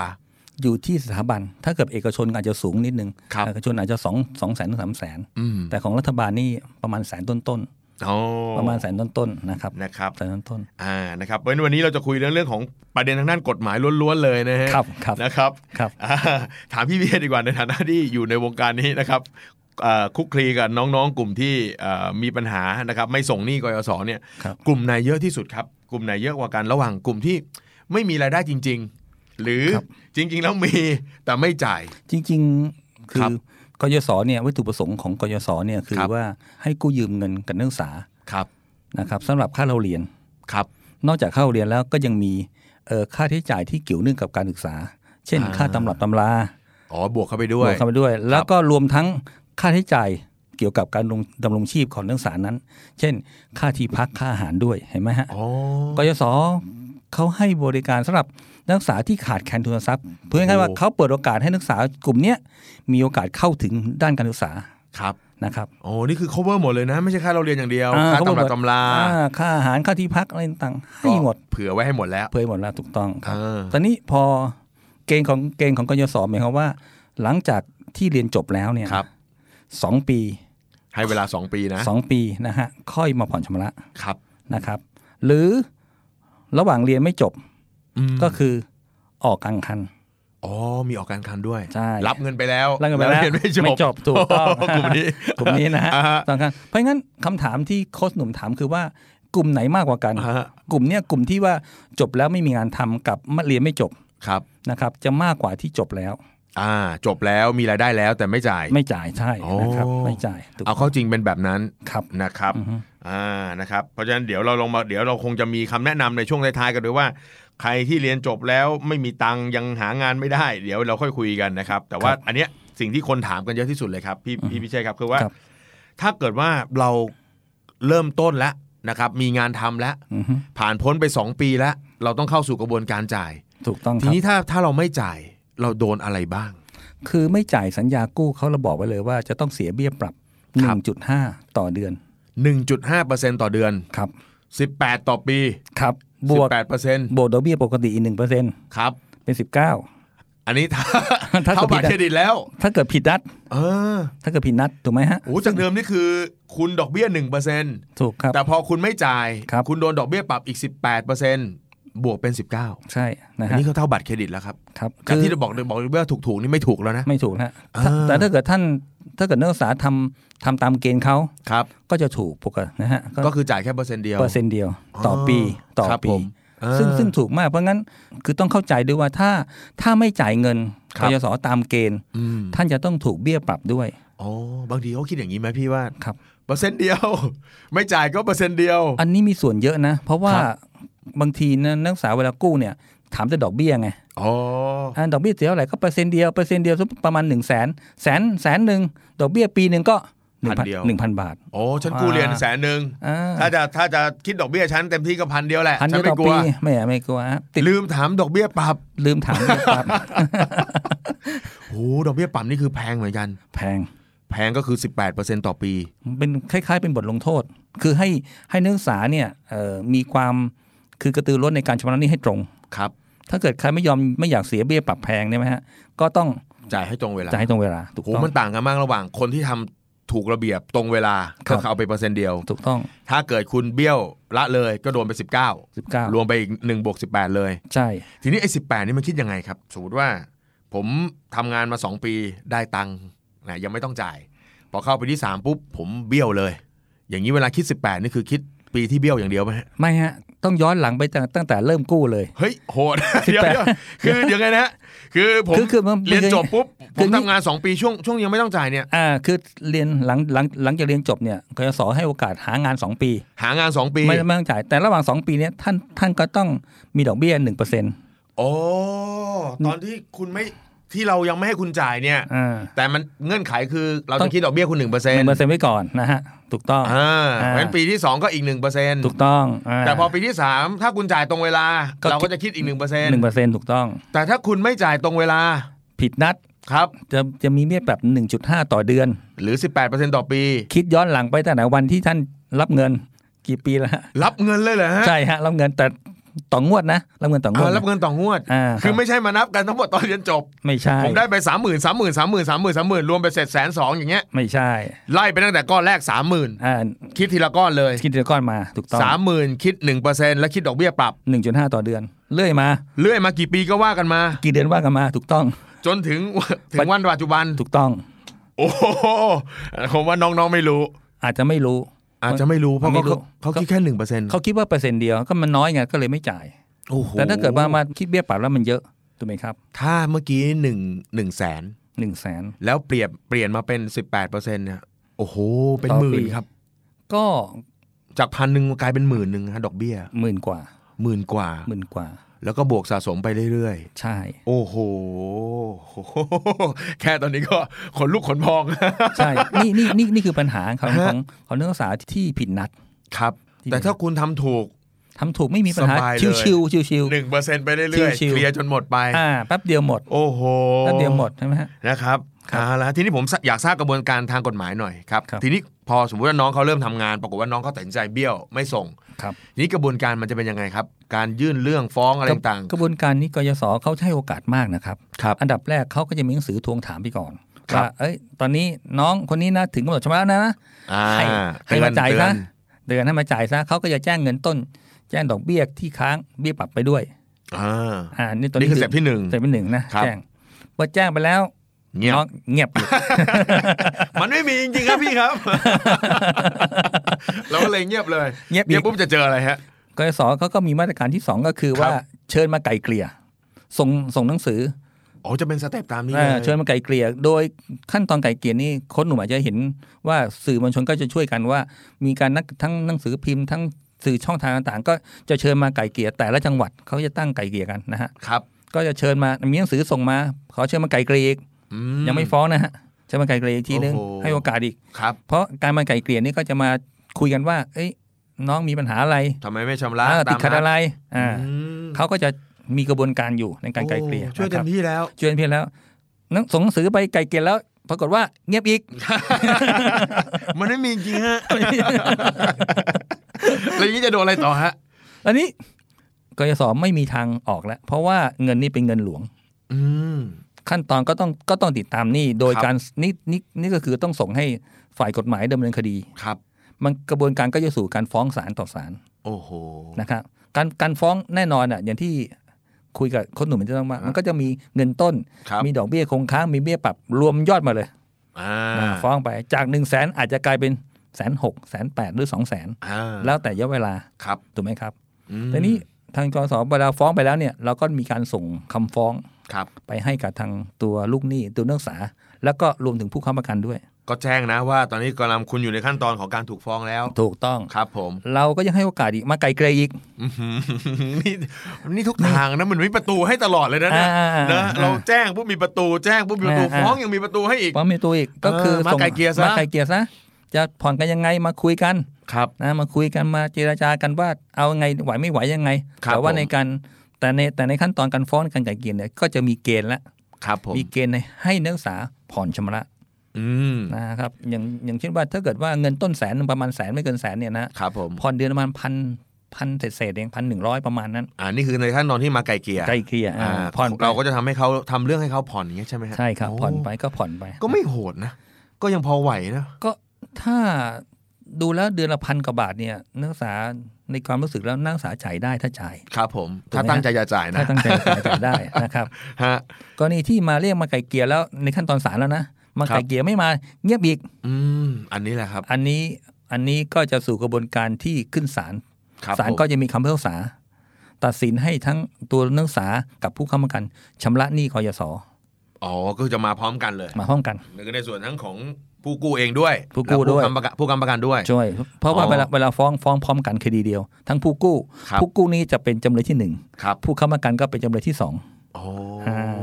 นะครับ แม่นะครับ มีคนมีคนบอกผมหลายคนว่า เอ๊ะพอตอนที่จะไปไก่เกลี่ยจริง ๆ เนี่ยเอ่อตัวหนี้ตัวเอ่อเงินเอ่อเขาเรียกอะไรดอกเบี้ย แล้วก็ดอกเบี้ยปรับเนี่ย มันไม่ค่อยลดหรือลดไม่ค่อยได้ ต้องบอกเลยนะว่านี่เนี่ยมันเป็นเกณฑ์ของตามสัญญา แล้วก็เป็นเกณฑ์ที่ที่มีการผ่านการอนุมัติมาแล้ว ครับ การจะลดหนี้พูดง่ายๆว่าเงินนี่มันเป็นเงินพูดง่ายๆต้องเป็นเงินหลวงอะไอ้ อ่า การ เป็น จะ เงินหลวงให้เรายืมเรียน อายืมเรียนนะฮะการจะไปขอลดถ้าเอกชนคุยกันได้ อ่าธนาคารผมผมเป็นหนี้เขา อ่า ผมไม่ไหว ผมไปขอปรับโครงสร้างหนี้ ครับ ขอลดดอกเบี้ย ขอแรงต่าง ครับ แต่ของหลวงคือ ของหลวงนี่ไม่มีเกณฑ์ลดให้ โอ้โหท่านผู้ชมครับน่ากลัวมากทำไมถึงลดไม่ได้ครับเพราะว่าอะไรครับพี่ เพราะว่าเขาผ่านคืออย่างนี้กระบวนการในขั้นตอนของการอนุมัติในการปล่อยกู้การคืนเงิน และบี้ปรับเขาถูกเซตมาแล้ว ถูก ครับ ผ่านผ่านระบบของการตกลงมาพูดง่ายๆว่าในเรื่องของการพิจารณาเกณฑ์เขาออกมาเป็นพระราชบัญญัติเลยนะครับเนี่ย โอ้ ออกมาเป็นกฎหมายนะครับ เฮ้ย การ เงินเงินแต่ละก้อนแต่ละปีก็คือมีการอนุมัติกันออกมา ใช่เอามาเนี่ยเพราะงั้นเมื่อผ่านขั้นตอนการอนุมัติ หลักเกณฑ์ในการชำระหนี้คืน แล้วก็หลักเกณฑ์ในการผิดนัดมา ครับ เรียบร้อยแล้ว เราหน่วยงานต่างๆ ก็ต้องปฏิบัติตามนั้น ไม่มีใครมีสิทธิ์ที่จะลดให้ได้ อ๋อ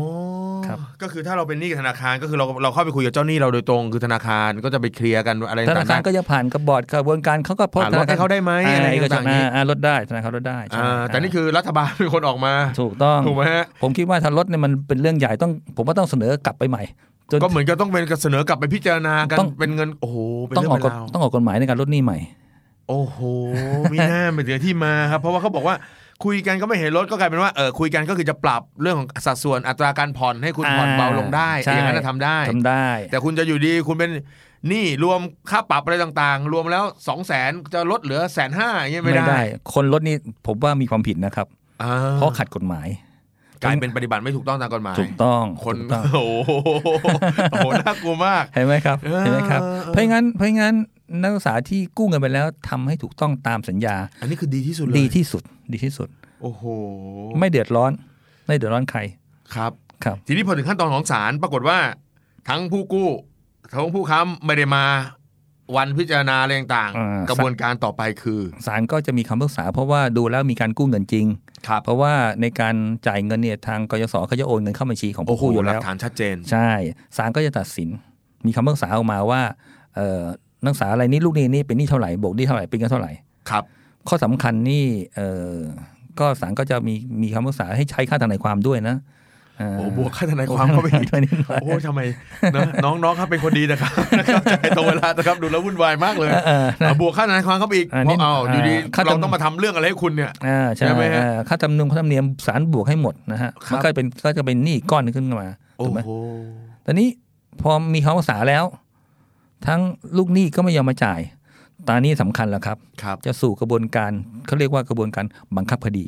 อ่าบังคับคดี บังคับคดี บังคับคดีนี่เป็นยังไงครับอ่ะเผื่อคนที่ในอยู่สายในไม่ได้อยู่สายกฎหมายจะได้เข้าใจเขาบังคับคดีคือ บังคับคดีคือว่า อ่ะผมไม่จ่าย อ่าไม่จ่ายก็ฝ่ายกฎหมายฝ่ายทนายความเนี่ยก็จะมีการติดตามยึดทรัพย์ โอ้โห ยึดทรัพย์นะฮะก็จะสืบจะสืบหาว่าผู้กู้มีทรัพย์สินไหม อื้อหือ อ่า ก็คือคุณเป็นหนี้เขาแล้วคุณไม่คืน อ่า ดังนั้น ไม่คืน เราต้องสืบหาทรัพย์คุณ อ่าใช่สืบหา เพื่อจะยึด ทรัพย์ มาเอามาคืนเขา ถูกเพื่อยึดเอามาขายท่อตลาด โอ้โหสะเทือนขวั ญ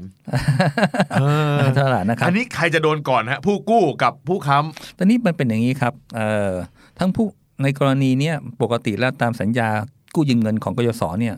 เขาระบุว่าเอ่อผู้ค้ำประกันเนี่ยรับผิดกับลูกหนี้อย่างลูกหนี้ร่วม ำอื้อหือ อย่างนี้หมายหมายความว่าไงเสมือนหนึงว่าผู้ค้ำประกันเนี่ยเป็นลูกหนี้ด้วยกัน โอ้โหได้อ่านสัญญากันหรือเปล่า ครับ ตอนเซ็นได้อ่านกันไหม ครับ คือคือเสมือน เป็นลูกหนี้เลย เหมือนกู้บ้านร่วมกันอย่างเงี้ยฮะ ใช่ ถ้ามีปัญหาก็โดนทั้งคู่ พูดง่ายๆว่านักเอ่อตัวลูกหนี้คือนักศึกษาได้กู้ยืมเงินเอาเงินไปใช้ ครับ ผู้ค้ำประกันไม่ได้ใช้ตังค์ ครับ ไม่ใช้เงิน ครับ แต่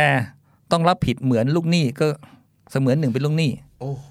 ที่เขาเข้าใจกันว่ามันต้องเรียงลำดับซัดคนนั้นก่อน แล้วเดี๋ยวค่อยมาซัดคนนี้ ไม่ใช่ จริง ๆ คือในสัญญามีการระบุไว้แล้ว เขียน ว่า นะครับ ปันหนึ่งเหมือนกับคุณโอ้โหนี่เนื้อไม่ได้กินหนังไม่ได้ลองนั่งของจริงนะฮะ ใช่ ปันหนึ่งเหมือนกับว่าคุณเป็นผู้กู้ร่วมไปเลยอะ อ่าเสมือนหนึ่ง รับผิด เสม ได้ตามตามนั้นเลย ใช่ เพราะงั้นเมื่อเสมือนหนึ่งเป็นลูกหนี้ร่วมแล้วนะครับเพราะงั้นการบังคับคดีจะบังคับคดี เจ้าหนี้ก็จะเลือกบังคับคดีกับใครก็ได้ โอ้โห นะฮะ นี่ ลู เป็ ก น หนี้ ที่ ก็ได้ มาแน่เลย ผู้ ฮะ ค้ำประกันก็ได้ เพราะฉะนั้นถ้าตามคนนั้นไม่เจออา ครับ ถ้าตามคนที่เจอ ใช่ ก็ต้องมาพอดีคนนี้ ถูกต้อง ส่วนใหญ่แล้วผู้ค้ำประกันก็จะมีหลักทรัพย์มีหลักมีหน้าที่การงาน ใช่ครับ เอ่อลูกหนี้เธอนักศึกษาที่คิดจะเบี้ยวก็หนีใช่ไหมฮะหาไม่เจอ ใช่ครับ นะครับผู้ก็ตกหนักกับผู้ค้ำประกัน โอ้โห ครับ แต่ปัจจุบันนี้กฎหมายค้ำประกันได้ได้แก้ไขใหม่แล้วเมื่อปี ครับ 57 แก้ไขว่าผู้ค้ำประกันเนี่ยหลังจากปี 57เนี่ยผู้ค้ำประกันไม่ต้องรับผิดอย่างลูกหนี้ร่วม คือพูดง่ายๆคือว่า ถ้าเกิดมีการกู้ยืมเงินหลังปี 57 มานะครับ ผม ลูกหนี้กู้ยืมมีคุ้มครองกัน ถ้าเกิดไม่จ่ายหนี้เลย เจ้าหนี้ต้องไปติดตามเอากับผู้กู้ก่อน อ่า เรียกว่าไปหาเขาให้เจอก่อน ให้เจอก่อนไม่มี ฟ้าพริกแผ่นดินกับคนนั้นก่อน อ่าเสร็จแล้วก็ค่อยมาเอากับผู้ค้ำประกัน โอ้ เขาแก้ไขตัวนี้ ครับผม แต่ปัจจุณปัจจุบันนี้ไอ้ที่คดีที่ฟ้องฟ้องกยศเนี่ยมันยังใช้กฎหมายเก่าอยู่ เพราะก็กู้กู้กันมานานตั้งแต่ อ๋ออันนี้คือมีเส้นขั้นที่ปี 57 ใช่ นั่นหมายความว่าใครที่กู้กันก่อนปี ต้องใช้กฎหมายเก่า 57 ก็ยังเป็นสัญญาแบบเดิม อ่าผู้ค้ำประกันก็ยังรับผิดเหมือนลูกหนี้ร่วมอยู่ โอ้โห อ่าก ก ลับไปเช็คนะฮะ ท่านเซ็นของใครไว้นะครับ มันมันมันเรียงปีไหนนะเอาให้ถูกนะ เออเออเออใช่ใช่ เออ ใช่ แต่ถ้าเกิดหลังปี 57 มาแล้วก็คือ ไม่ต้องต้องตามหนี้ผู้กู้ก่อน ตามที่ผู้กู้ก่อน อ่าน นะครับ โอ้ อ่า จริงๆเนี่ยผมผมได้ยินได้ยินเคสเนี่ยครับแล้วก็คนก็จะว่ามากเลยว่าอุ้ยทำไมต้องรีบบุกที่คนค้ำประกันนะครับจริงๆแล้วมันเป็นกฎหมายอยู่แล้ว เป็นกฎหมายอยู่ เป็ แล้ น ว ความรับผิดที่ ใช่ ต้องได้รับร่วมกันอยู่แล้ว ถูกต้อง นะครับ ครับ แต่เพิ่งมามีการเปลี่ยนแปลงในช่วงหลังปี 57 57 เป็นต้นมาโอ้ แต่จริงทางกยศก็พยายามติดตามจากผู้กู้ก่อนแหละครับ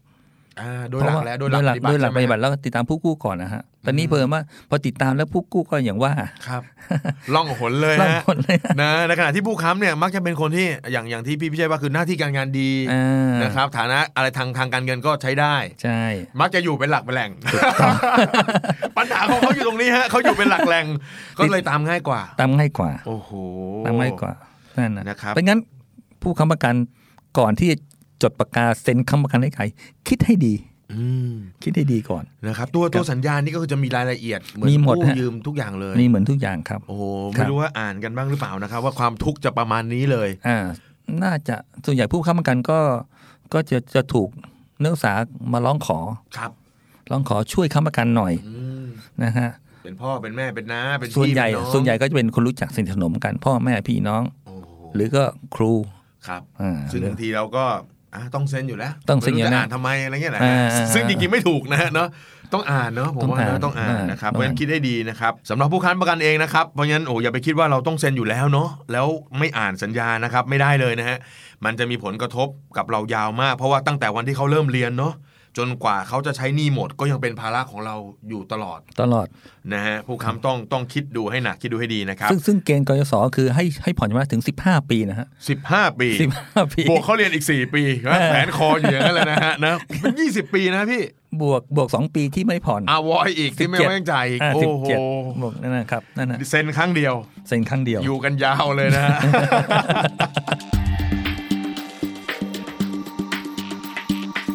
ขอแนะนำบริการใหม่จากหลักทรัพย์ไทยพาณิชย์ ที่จะดูแลตราสารหนี้ให้คุณ ฟรี ไม่มีค่าธรรมเนียม กับบริการรับฝากและซื้อขายตราสารหนี้ทุกประเภท จะเป็นตั๋วเงินคลังหุ้นกู้ หรือพันธบัตรก็มั่นใจได้ในความปลอดภัยนะครับ เพราะตราสารหนี้ทุกใบ จะถูกจัดเก็บไว้ในระบบของตลาดหลักทรัพย์ สามารถดูข้อมูลความเคลื่อนไหวได้สะดวกผ่านหน้าจอมือถือหรือแท็บเล็ต พร้อมแจ้งข้อมูลดอกเบี้ย และวันครบกำหนดตราสารหนี้ หรือถ้าต้องการซื้อขายตราสารหนี้ก่อนถึงวันครบกำหนดก็ทำได้ง่าย ๆ และยังกำหนดราคาเสนอซื้อขายได้ เพื่อเพิ่มโอกาสในการสร้างผลตอบแทนที่มากกว่า เรื่องดูแลตราสารหนี้ไว้ใจหลักทรัพย์ไทยพาณิชย์ โทร 02 949 1999 หรือ www.scbs.com มีเคสหรือความเข้าใจผิดๆไหมครับที่ที่อยากจะหรือเป็นความไม่เข้าใจที่ของผู้กู้อะไรต่างๆ ที่พี่พี่เจอแล้วอยากจะเล่าให้กับเอ่อผู้ฟังได้ฟังกัน จริง ๆ แล้วมีเคสจริง ๆ ที่เขาเป็นเคสพวกๆกัน ครับผม เขาโทรมาปรึกษาเรื่องหนี้กยศเหมือน ครั กัน บผม ว่าเขาเนี่ยเอ่อเริ่มผ่อนชำระ แต่ผ่อนเท่าไหร่ ต้นกับดอกไม่ยุบทุกทีคือไม่ลดลง อ่า ไม่ลดลง แล้วก็เอาเรื่องมาดูก็ปรากฏว่าจากที่เขาเรียนจบมาเนี่ยนะฮะเขาก็ไม่เคยผ่อนชำระเลยมาห้าปี เรียนจบมาแล้วแล้วก็โอ้โหได้งานอะไรแล้ว อ่ ห้าปี ทำงน ไม่จ่ายเลย ไม่จ่ายเลย เพราะนี่คือสิ่งนี่คือว่าเขาคิดว่าดอกเบี้ยถูกไง อ่าหนึ่งเปอร์เซ็นต์ หนึ่ คิด งเป ว่าหอร์ นึ่ง เซ็น เปอร์เซ็นต์ต์หนึ่งเปอร์เซ็นต์ดอกเบี้ยถูก พอถึงเวลากลับเข้าไปจ่ายเนี่ยปรากฏว่าก็ผ่อนตามเกณฑ์ครับประมาณเดือนละประมาณพันหนึ่งนะค อ๋อ รับ คือกติกาเนี่ย ถ้าเขาเรียนจบเขาต้องผ่อนเดือนละหนึ่งพันพันกว่าบาท ไม่ใช่ฮะคือถ้าเกิดเดือนถ้าเกิดเรียนจบเนี่ยนะฮะ อ่าฮะ แล้วก็เขาทำตามเกณฑ์เนี่ยเขาจะผ่อนเป็นปี อ๋อผ่อนรายปี ผ่อนรายปี แสดงว่านี่คือปรับโครงสร้างอะไรเรียบร้อยแล้วมาคุยกันแล้ว อ่าเขาเขาเขาโทรไปปรึกษา โอเค ไปไปไปปรึกษาใครไม่ทราบนะฮะ อ่า อาจจะปรึกษาผู้รู้เรื่องไงบอกว่าอ่ะคุณผ่อนไปตามเกณฑ์เขา อ่าอ่า อ่าเดินอ่า คุณ ก็ไปถาม คุณ ถาม เคย มา เบี้ยวมาก็อย่าไปคิดมาก อ่า ก็ผ่อนตามปกติไป อ่าเท่านั้นไป อ๋อ ก็ผ่อนเดือนละพันไป ครับผม ผ่อนไปหลายเดือนบินมันมีไปเสร็จมา มันก็ไม่ยุบทีมันเงินต้นดอกเบี้ยไม่ไม่ลดมา เนื่องจากว่าเวลาผ่อนเนี่ยเขามีดอกเบี้ยกับเบี้ยปรับค้างชำระ ครับ ทางกยศจะเอาเงินพันบาทเนี่ยไปตัดหนี้ค้างก่อน โอ้โหไล่กันอย่างนี้นะฮะมีเงิน อ่า ต้น มีดอกเบี้ย มี แล้วก็มีเบี้ยปรับค้างชำระ ค้างชำระใช่ เพราะฉะนั้นคุณถ้าเข้าคุณมาพันเดียว จะเข้าเบี้ยปรับค้างชำระ ก็ล ก่อง น เบี้ยปรับค้างชำระ อ่า เงินต้นก็ยังอยู่ ยังอยู่แล้ว ดอกก็วิ่งอีกอะ วิ่งดอกวิ่งอยู่ถูกต้อง โอ้โห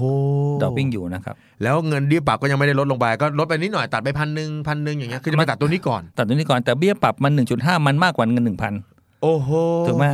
มันก็จะมีเบี้ยปรับค้างชำระต่อเวลา หมุนวนไปเรื่อย หมุนวนไปเรื่อยเขาถามว่าวิธีแก้ทำยังไง ๆครับ แน่นอนนะฮะ คุณมีสองวิธีคือ ครับ หนึ่ง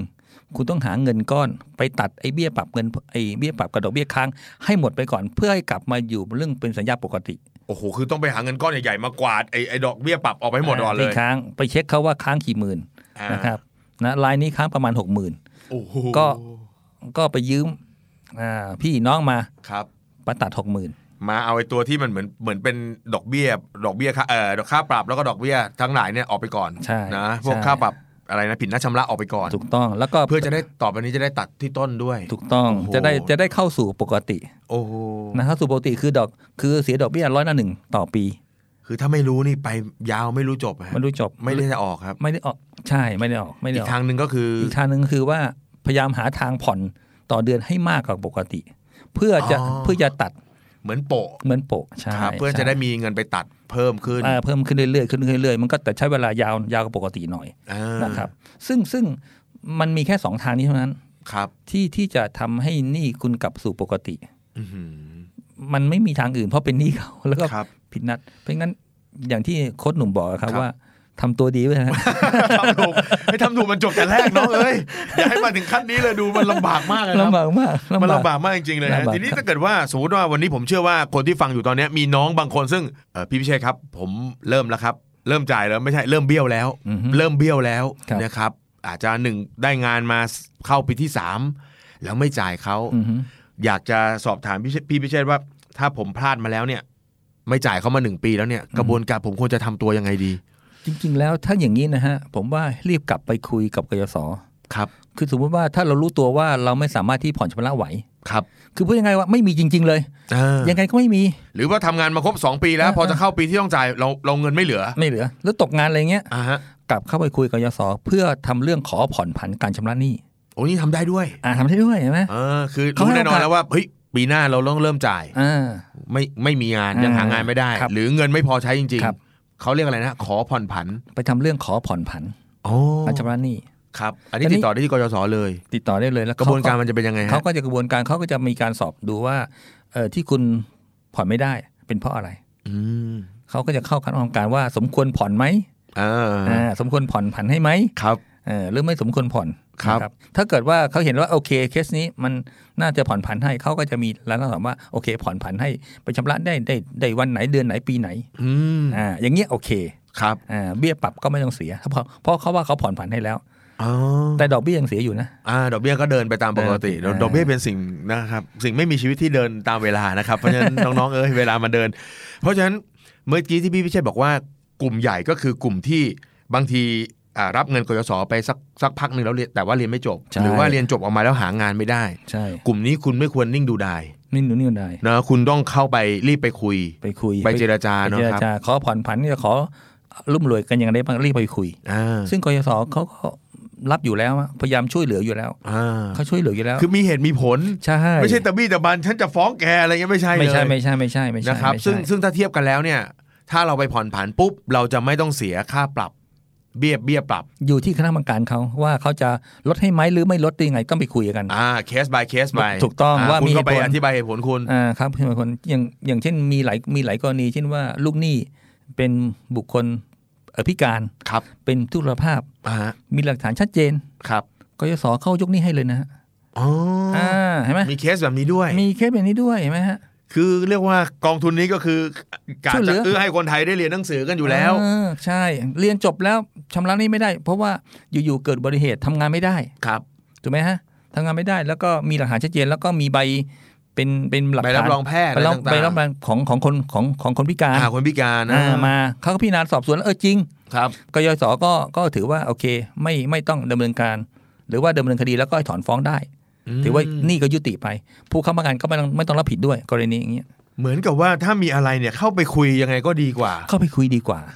ดีกว่า มีมีเหตุมีผลเขาก็จะพยายามจะช่วยเหลือพยายามจะผ่อนผันให้ตลอด โอ้ ไอการฟ้องเนี่ยเป็นวิธีสุดท้ายแล้วจริง ครับ ๆนะครับ สุดท้ายจริง ๆ โดยเฉพาะจริง ๆ แล้วถ้าถ้าเกิดผู้ค้ำประกัน ๆครับ เพราะผู้ค้ำประกันมีความใกล้ชิดกับลูกหนี้อยู่แล้ว โอ้โห ถูกไหม มันกระทบแรงมาก อ่าผู้ค้ำประกันจะต้องอาจต้องทำหน้าที่หน่อย ครับ ดูสู้สิทธิ์ดูลูกหนี้เราดูที่เราค้ำประกันว่าพยายามเตือนหน่อย เฮ้ยเดี๋ยวจบแล้วอ่ะ ไปเชียร์ด้วย เดี๋ยว ทำ พี่ซวยอะไรเงี้ยนะ ทำนองนั้นทำนองนั้น เออเออ พ เออ ยายามเตือนเพราะถ้าเกิดผู้ค้ำประกันเตือนนี่นะ อ่าฮะ ผมว่าเพราะว่าผู้ค้ำประกันก็เป็นผู้ใกล้ชิดอยู่แล้ว คือเราเราจะไปคิดว่าให้ฟ้องเดี๋ยวรอให้ฟ้องทางนู้นก่อนแล้วค่อยมาที่เราไม่ใช่ ไม่ เพราะ ใช่ เรารับผิดร่วม ถูกต้อง ดังนั้นเราต้องกระตุ้นมันด้วย ตุ๊กตุ๊กอ่าอ่าอ่า มาจ่ายซะ อ่าจบแล้วทำงานที่ไหนอ่ะยังไงอย่างเงี้ยผมว่าช่วยช่วยได้เยอะ เออคือคือเรา ช่วยเยอะ เรียกว่าเราเซ็นไปแล้วอะเราต้องติดตามด้วย ใช่ตามด้วยไม่ใช่ นะครับ เสร็จแล้วก็ปล่อยไป เออ ไม่ไม่อะไรพอถึงเวลาแล้ว อุ้ยตกใจ อ่าแล้วมาโวยวายด้วย อ่า ว่าทำไมกฎหมายทำอย่างนี้นะครับ อ่าครับ เคยมีเคสเอ่อถึงขั้นแบบเอ่อเรียกอะไรยึดอะไรของผู้ค้ำประกันไหมครับ มีครับมี ลามไปถึงตรงนั้นเลย มีครับมีหลังๆนี้เนื่องจากว่าศาลตัดสินแล้ว ลูกหนี้ก็ไม่ชำระ ครับ มันกฎหมายก็เราก็ไม่มีทางเลือกครับ อืมโอ้โห เราต้อง ทำ ต้อง งา ต้อน งเดิ ก น ฎหมายลำบากใจนะครับ ต้องเดินต่อ เพราะว่าเป็นหนี้หลวงเงินหลวง ฮะ ก็ต้องต้องเดินให้สุด ก็ต้องติดตาม เมื่อติดตามลูกหนี้ไม่ได้ก็ติดตามผู้ค้ำซึ่งส่วนใหญ่ผู้ค้ำเราก็เจอครับ อ่าหาง่ายกว่า หาง่ายกว่า โอ้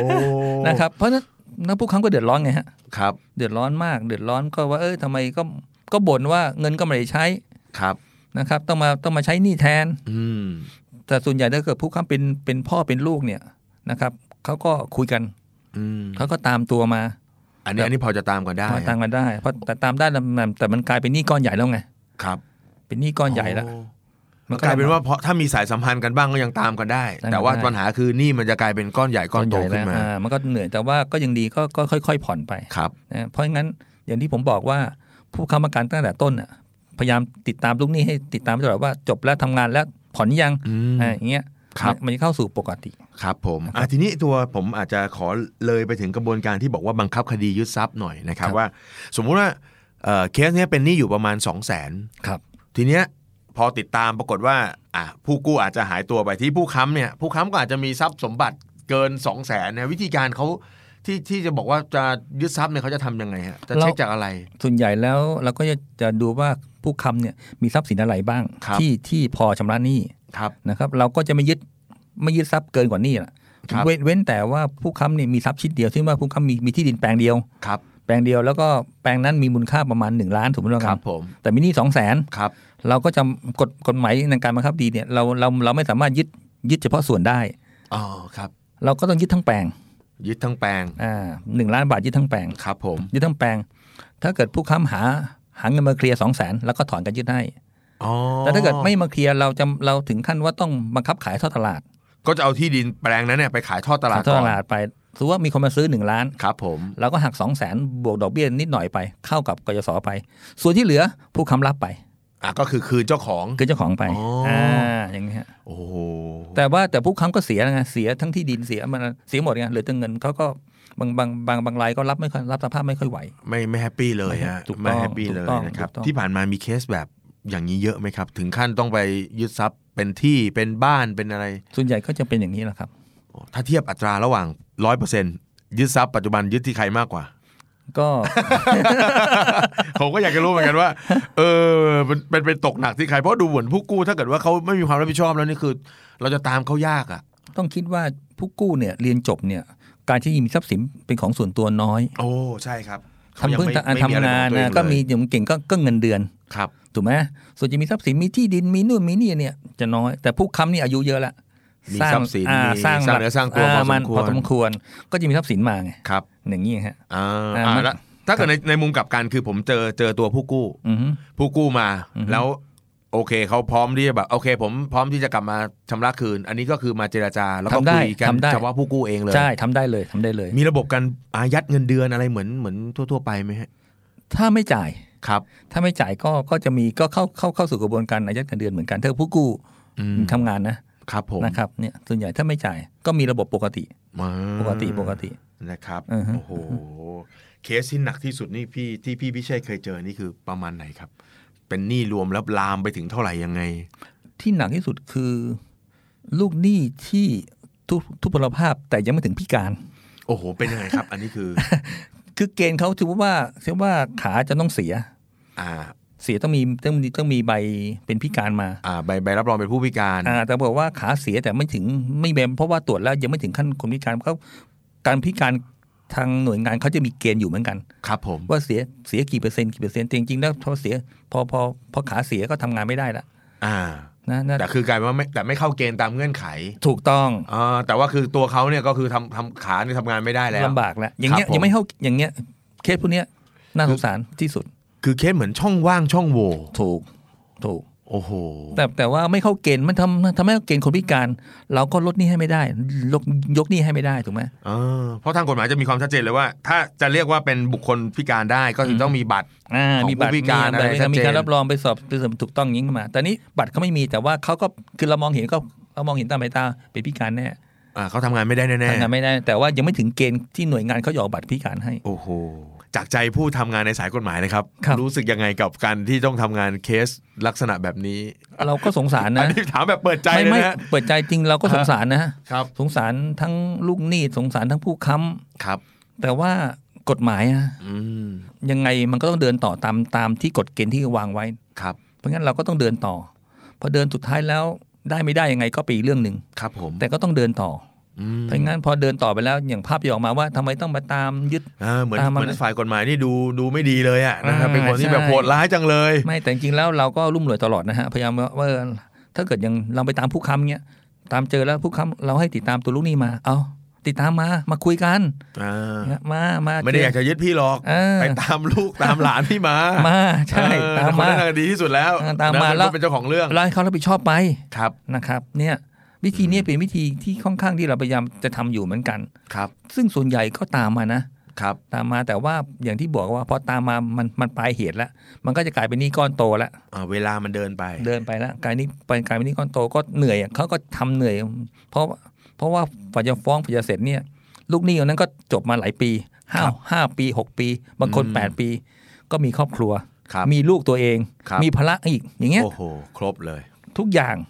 นี่คือปัญหา อืม อย่างที่ปัญหานี่คือปัญหาที่ต้องอย่างที่ผมบอกกับผู้ค้ำประกันจะต้องช่วยกันอะ ครับ ช่วยตั้งแต่ก่อนจบอะ อ่าเริ่มติดตาม ติดตาม เริ่ พูด แ เลยอ่าตั้งแต่พอพอพอพอพอปีสี่แล้วพูดเลย ครับ อ่าจบแล้วทำงานหรือยัง ทำงานที่ไหนเอาเบอร์มา ด้วยนะครับจะได้ตามได้ง่ายนะ ตาม ครับ ง่ายใช่ใช่ใช่ อ่านะครับทีนี้นะถึงตรงนี้พี่พิเชษมีอะไรอยากจะฝากถึงน้องๆที่วันนี้กำลังอาจจะยังเรียนอยู่ หรือเรียนจบมาแล้ว แล้วก็อยู่ในช่วงรอส่งผ่อนชำระคืนเนี่ยสองปีเนี่ยนะครับพี่พิเชษมีอะไรอยากจะฝากน้องๆที่กำลังกู้ยืมเงินเรียนกยศอยู่ตอนนี้ฮะ ก็อยากจะฝากถึงน้องๆที่ได้กู้ยืมเงินจากกองทุนให้กู้ยืมเพื่อการศึกษาหรือกยศเนี่ยนะครับ กับถึงน้องๆทุกท่านเลยว่า การที่กองทุนเนี่ยตั้งขึ้นมาเนี่ยเพื่อจะช่วยเหลือและให้โอกาส ครับ กับน้องๆ ให้จบการศึกษา ครับ นะครับ แล้วโดยโดยแล้วโดยเฉพาะมีผู้ค้ำประกัน ผู้ค้ำประกันเขาก็ให้โอกาสพวกเรา ครับผม นะครับเพื่อที่จะช่วยเหลือเราสนับสนุนเรานะ ค ค รั รับ บ ดังนั้นหลังจากที่น้องๆเรียนจบแล้วเนี่ยขอให้ทำตามสัญญาที่ตกลงไว้กับกยศคือผ่อนชำระหนี้ตามปกติ ครับ อย่าทิ้งโอกาส อย่าปล่อยโอกาสนี้ไปโดยที่ว่าเอ้ยไม่ใช่เงินฉันหรือว่าไม่มีความรับผิดชอบ ครับ เพราะงั้นพอถึงพอถึงปลายเหตุแล้วมันมันมีเรื่องมีราวขึ้นมาแล้วเนี่ยมันเป็นปัญหา อืมปัญหาใหญ่ด้วย ปัญหาใหญ่ปัญหาต่อสังคมปัญหาต่อหลาย ๆ อย่างเลย โดยเฉพาะปัญหาต่อผู้ค้ำประกัน ครับ เพราะงั้นต่อผู้ค้ำประกัน เพราะงั้นผู้ค้ำประกันทุกคนเนี่ยอยากจะให้น้อง ๆ เนี่ยจบการศึกษาแล้วมีงานทำที่ดี อืมเขาถึงเซ็นให้เนอะ เขาถึงเซ็นให้เพราะงั้นอย่าทิ้งปัญหา อย่าทิ้งภาระตรงเนี้ยให้กับผู้ค้ำประกัน ครับ ถ้าเกิดน้อง ๆ ทุกคนเนี่ยมีจิตสำนึกนะใช้คำว่าจิตสำนึกแล้วก็มีความรู้สึกที่ดีๆนะครับกับกองทุนเนี้ย ครับ ขอจบแล้วเนี่ยมีเงินชำระหนี้เลยเหรอครับ อืม เพราะว่ากองทุนนี้จะได้เอาเงินตรงเนี้ยไปปล่อยให้น้องๆ ในรุ่นต่อๆไป ครับ เพราะงั้นประเทศเราก็จะมีมีเป็นอะไรมีประชากรที่มีประสิทธิภาพอะ ครับ ในการศึกษาเข้าถึงการศึกษาทุกๆ คน ครับ นะ ผม อืมันจะได้ทำคือพูดง่ายๆว่าเมื่อเมื่อเรามีการศึกษาแล้วมีความคิดที่ดีแล้ว ประเทศเราก็จะเจริญก้าวหน้า ครับผม นะครับ นะครับ อืม โอ้นะครับ มีคำถามหนึ่งครับ ผมเคยเคยคิดหรือเคยได้ได้ยินได้ได้คุยกันว่า เอ๊ะมันเป็นไปได้ไหมที่ วันนี้นะครับ เรื่องตั้งแต่ตอนต้นเลยที่เราคุยกันมาถึงวินาทีนี้เนี่ย ผมเชื่อว่าน้องๆหลายคนที่จะกู้ยืมเงินเนี่ยยังไม่รู้ เป็นไปได้ไหมว่ามันจะเกิดการระบบเหมือนปฐมนิเทศ บอกเขาก่อน ตั้งแต่ตอนที่เขาจะเข้ามากู้ยืม พี่พิเชษว่าถ้ามันมีกลไกแบบนี้มันจะมีประโยชน์ขึ้นไหม ผมว่ามีประโยชน์นะครับ อบอกสิทธิและหน้าที่ให้เขาเห็น ครับ แล้วก็บอกเขาด้วยว่าถ้าเกิดเขาผิดนัด จะมี โทษยังไงบ้าง อะไรบ้าง นะ ถู ถูก กต้อง ลงโทษยังไงบ้าง อ่าโดยเฉพาะเบี้ยปรับเนี่ย นะครับ เป็นบทลงโทษที่ค่อนข้างหนัก อ่า มีปรับมันข้างหน้าเพราะว่าเพราะว่าหนึ่งหนึ่งจุดห้าต่อเดือนเนี่ยแล้วคิดไปเรื่อย ๆ นะฮะ ครับ นับตั้งแต่วันที่วันที่จ่ายให้เราอะครับ ที่จ่ายให้เรา ตั้งแต่ เลย สมัยเรียนแล้วอะครับ ถูกฮะ แล้วบวกมาเรื่อยๆสิบเก้าเปอร์เซ็นต์โอ้โห เอ มันจะหนักมาก หนักนะฮะเพราะว่าพอพอจะจบมาสี่ปี อืม มีมีพีเด็ดมีเว้นอีกสองปี ครับบวกเข้าไปอีก บวกเข้าไปอีกฮะ เออเงินก้อนแรกนี่เป็นเบสเสร็จหกปีอะครับ อ่าถูกต้องไหม ถูกไหม ฮะ เรียนสี่ อ่า ปี แล้วก็บวกอีกสองปีเข้าไป อ่แต่ถ้าเกิดท่านท่านทำตามเกณฑ์คือปีที่สามจ่ายเลย ครับ ก็ไม่มีผลอะไร ก็ไม่มีผลเลย เออทุกปี นะครับ เออมีผลจ่ายเลยจ่ายเลยถูกต้อง โอ้โห นะครับ วันนี้ก็น่าจะได้รับประโยชน์กันไปพอสมควรนะครับ นะครับ ไม่ว่าจะเป็นเรื่องของรายละเอียด ซึ่งผมมีความรู้สึกอย่างหนึ่งเลยก็คือว่าได้ได้พูดคุยกับน้องๆ หลายคนที่เขามีปัญหาเนี่ยนะครับ ผมคิดว่าเขาไม่ทราบ ไม่ทราบเงื่อนไขในเชิงลึกทั้งหมดเลย ไม่ว่าจะเป็นเรื่องของการผิดนัดชำระแล้วจะต้องโดนปรับอะไรนะครับ การจ่ายที่มันไม่ไม่แบบไม่ที่ไม่เข้าใจเนี่ยเงินมันจะไปถูกตัดอะไรตรงไหนอย่างไร รวมไปถึงรูปแบบการบังคับคดี ที่ผู้ค้ำประกันแอบเย็นใจว่าเซ็นไปปุ๊บก็ไม่เป็นไร เดี๋ยวไปจัดการกับเขาก่อน แล้วเดี๋ยวค่อยมาอันนี้ก็ไม่ใช่นะครับ แต่สิ่งสำคัญที่สุดก็คือวิธีแก้มันกลับแก้ง่าย ๆ ว่า ถ้าวันนี้เกิดเรื่องเกิดราว เราไม่พร้อมเราไม่อะไรต่างๆ แค่เดินเข้าไปคุย ก็ไปคุย แค่เข้าไปคุยปุ๊บ ทุกอย่างมันจะง่ายขึ้นนะครับ เล่าความจริงพูดเหตุและผลไปกับทางกยศนะครับ เชื่อว่าน่าจะได้รับโอกาสในการแก้ไขปรับปรุงนะให้ทุกอย่างมันดีขึ้นนะครับ วันนี้ต้องขอขอบคุณคุณพิเชษฐ์มหันสุคนนะครับ กรรมการผู้จัดการบริษัทสำนักงานบางกอก Law Office and Associate จำกัดนะครับ ขอบคุณมากครับ ขอบคุณครั ครับ บผม ครับ ก็หวังว่าน้องๆกยศอ่าที่กู้ยืมเงินผ่านกยศทุกคนนะครับ จะได้ข้อมูลที่เป็นประโยชน์นะครับ แล้วก็ทุกอย่างครับทำตามกติกาดีที่สุดนะครับ ไม่ทำตามกติกาก็จะมีบทลงโทษ ซึ่งบอกเลยว่าโอ้โหหนักมากกว่า สุดท้ายแล้วคำคำนี้อยากจะฝากไว้เป็นตอนจบของ The Money Case ในตอนนี้ครับทำถูกต้องตามกติกาง่ายที่สุดนะครับ แล้วพบกันในวันจันทร์หน้านะครับสำหรับวันนี้ขอบคุณสำหรับการติดตามครับ สวัสดีครับ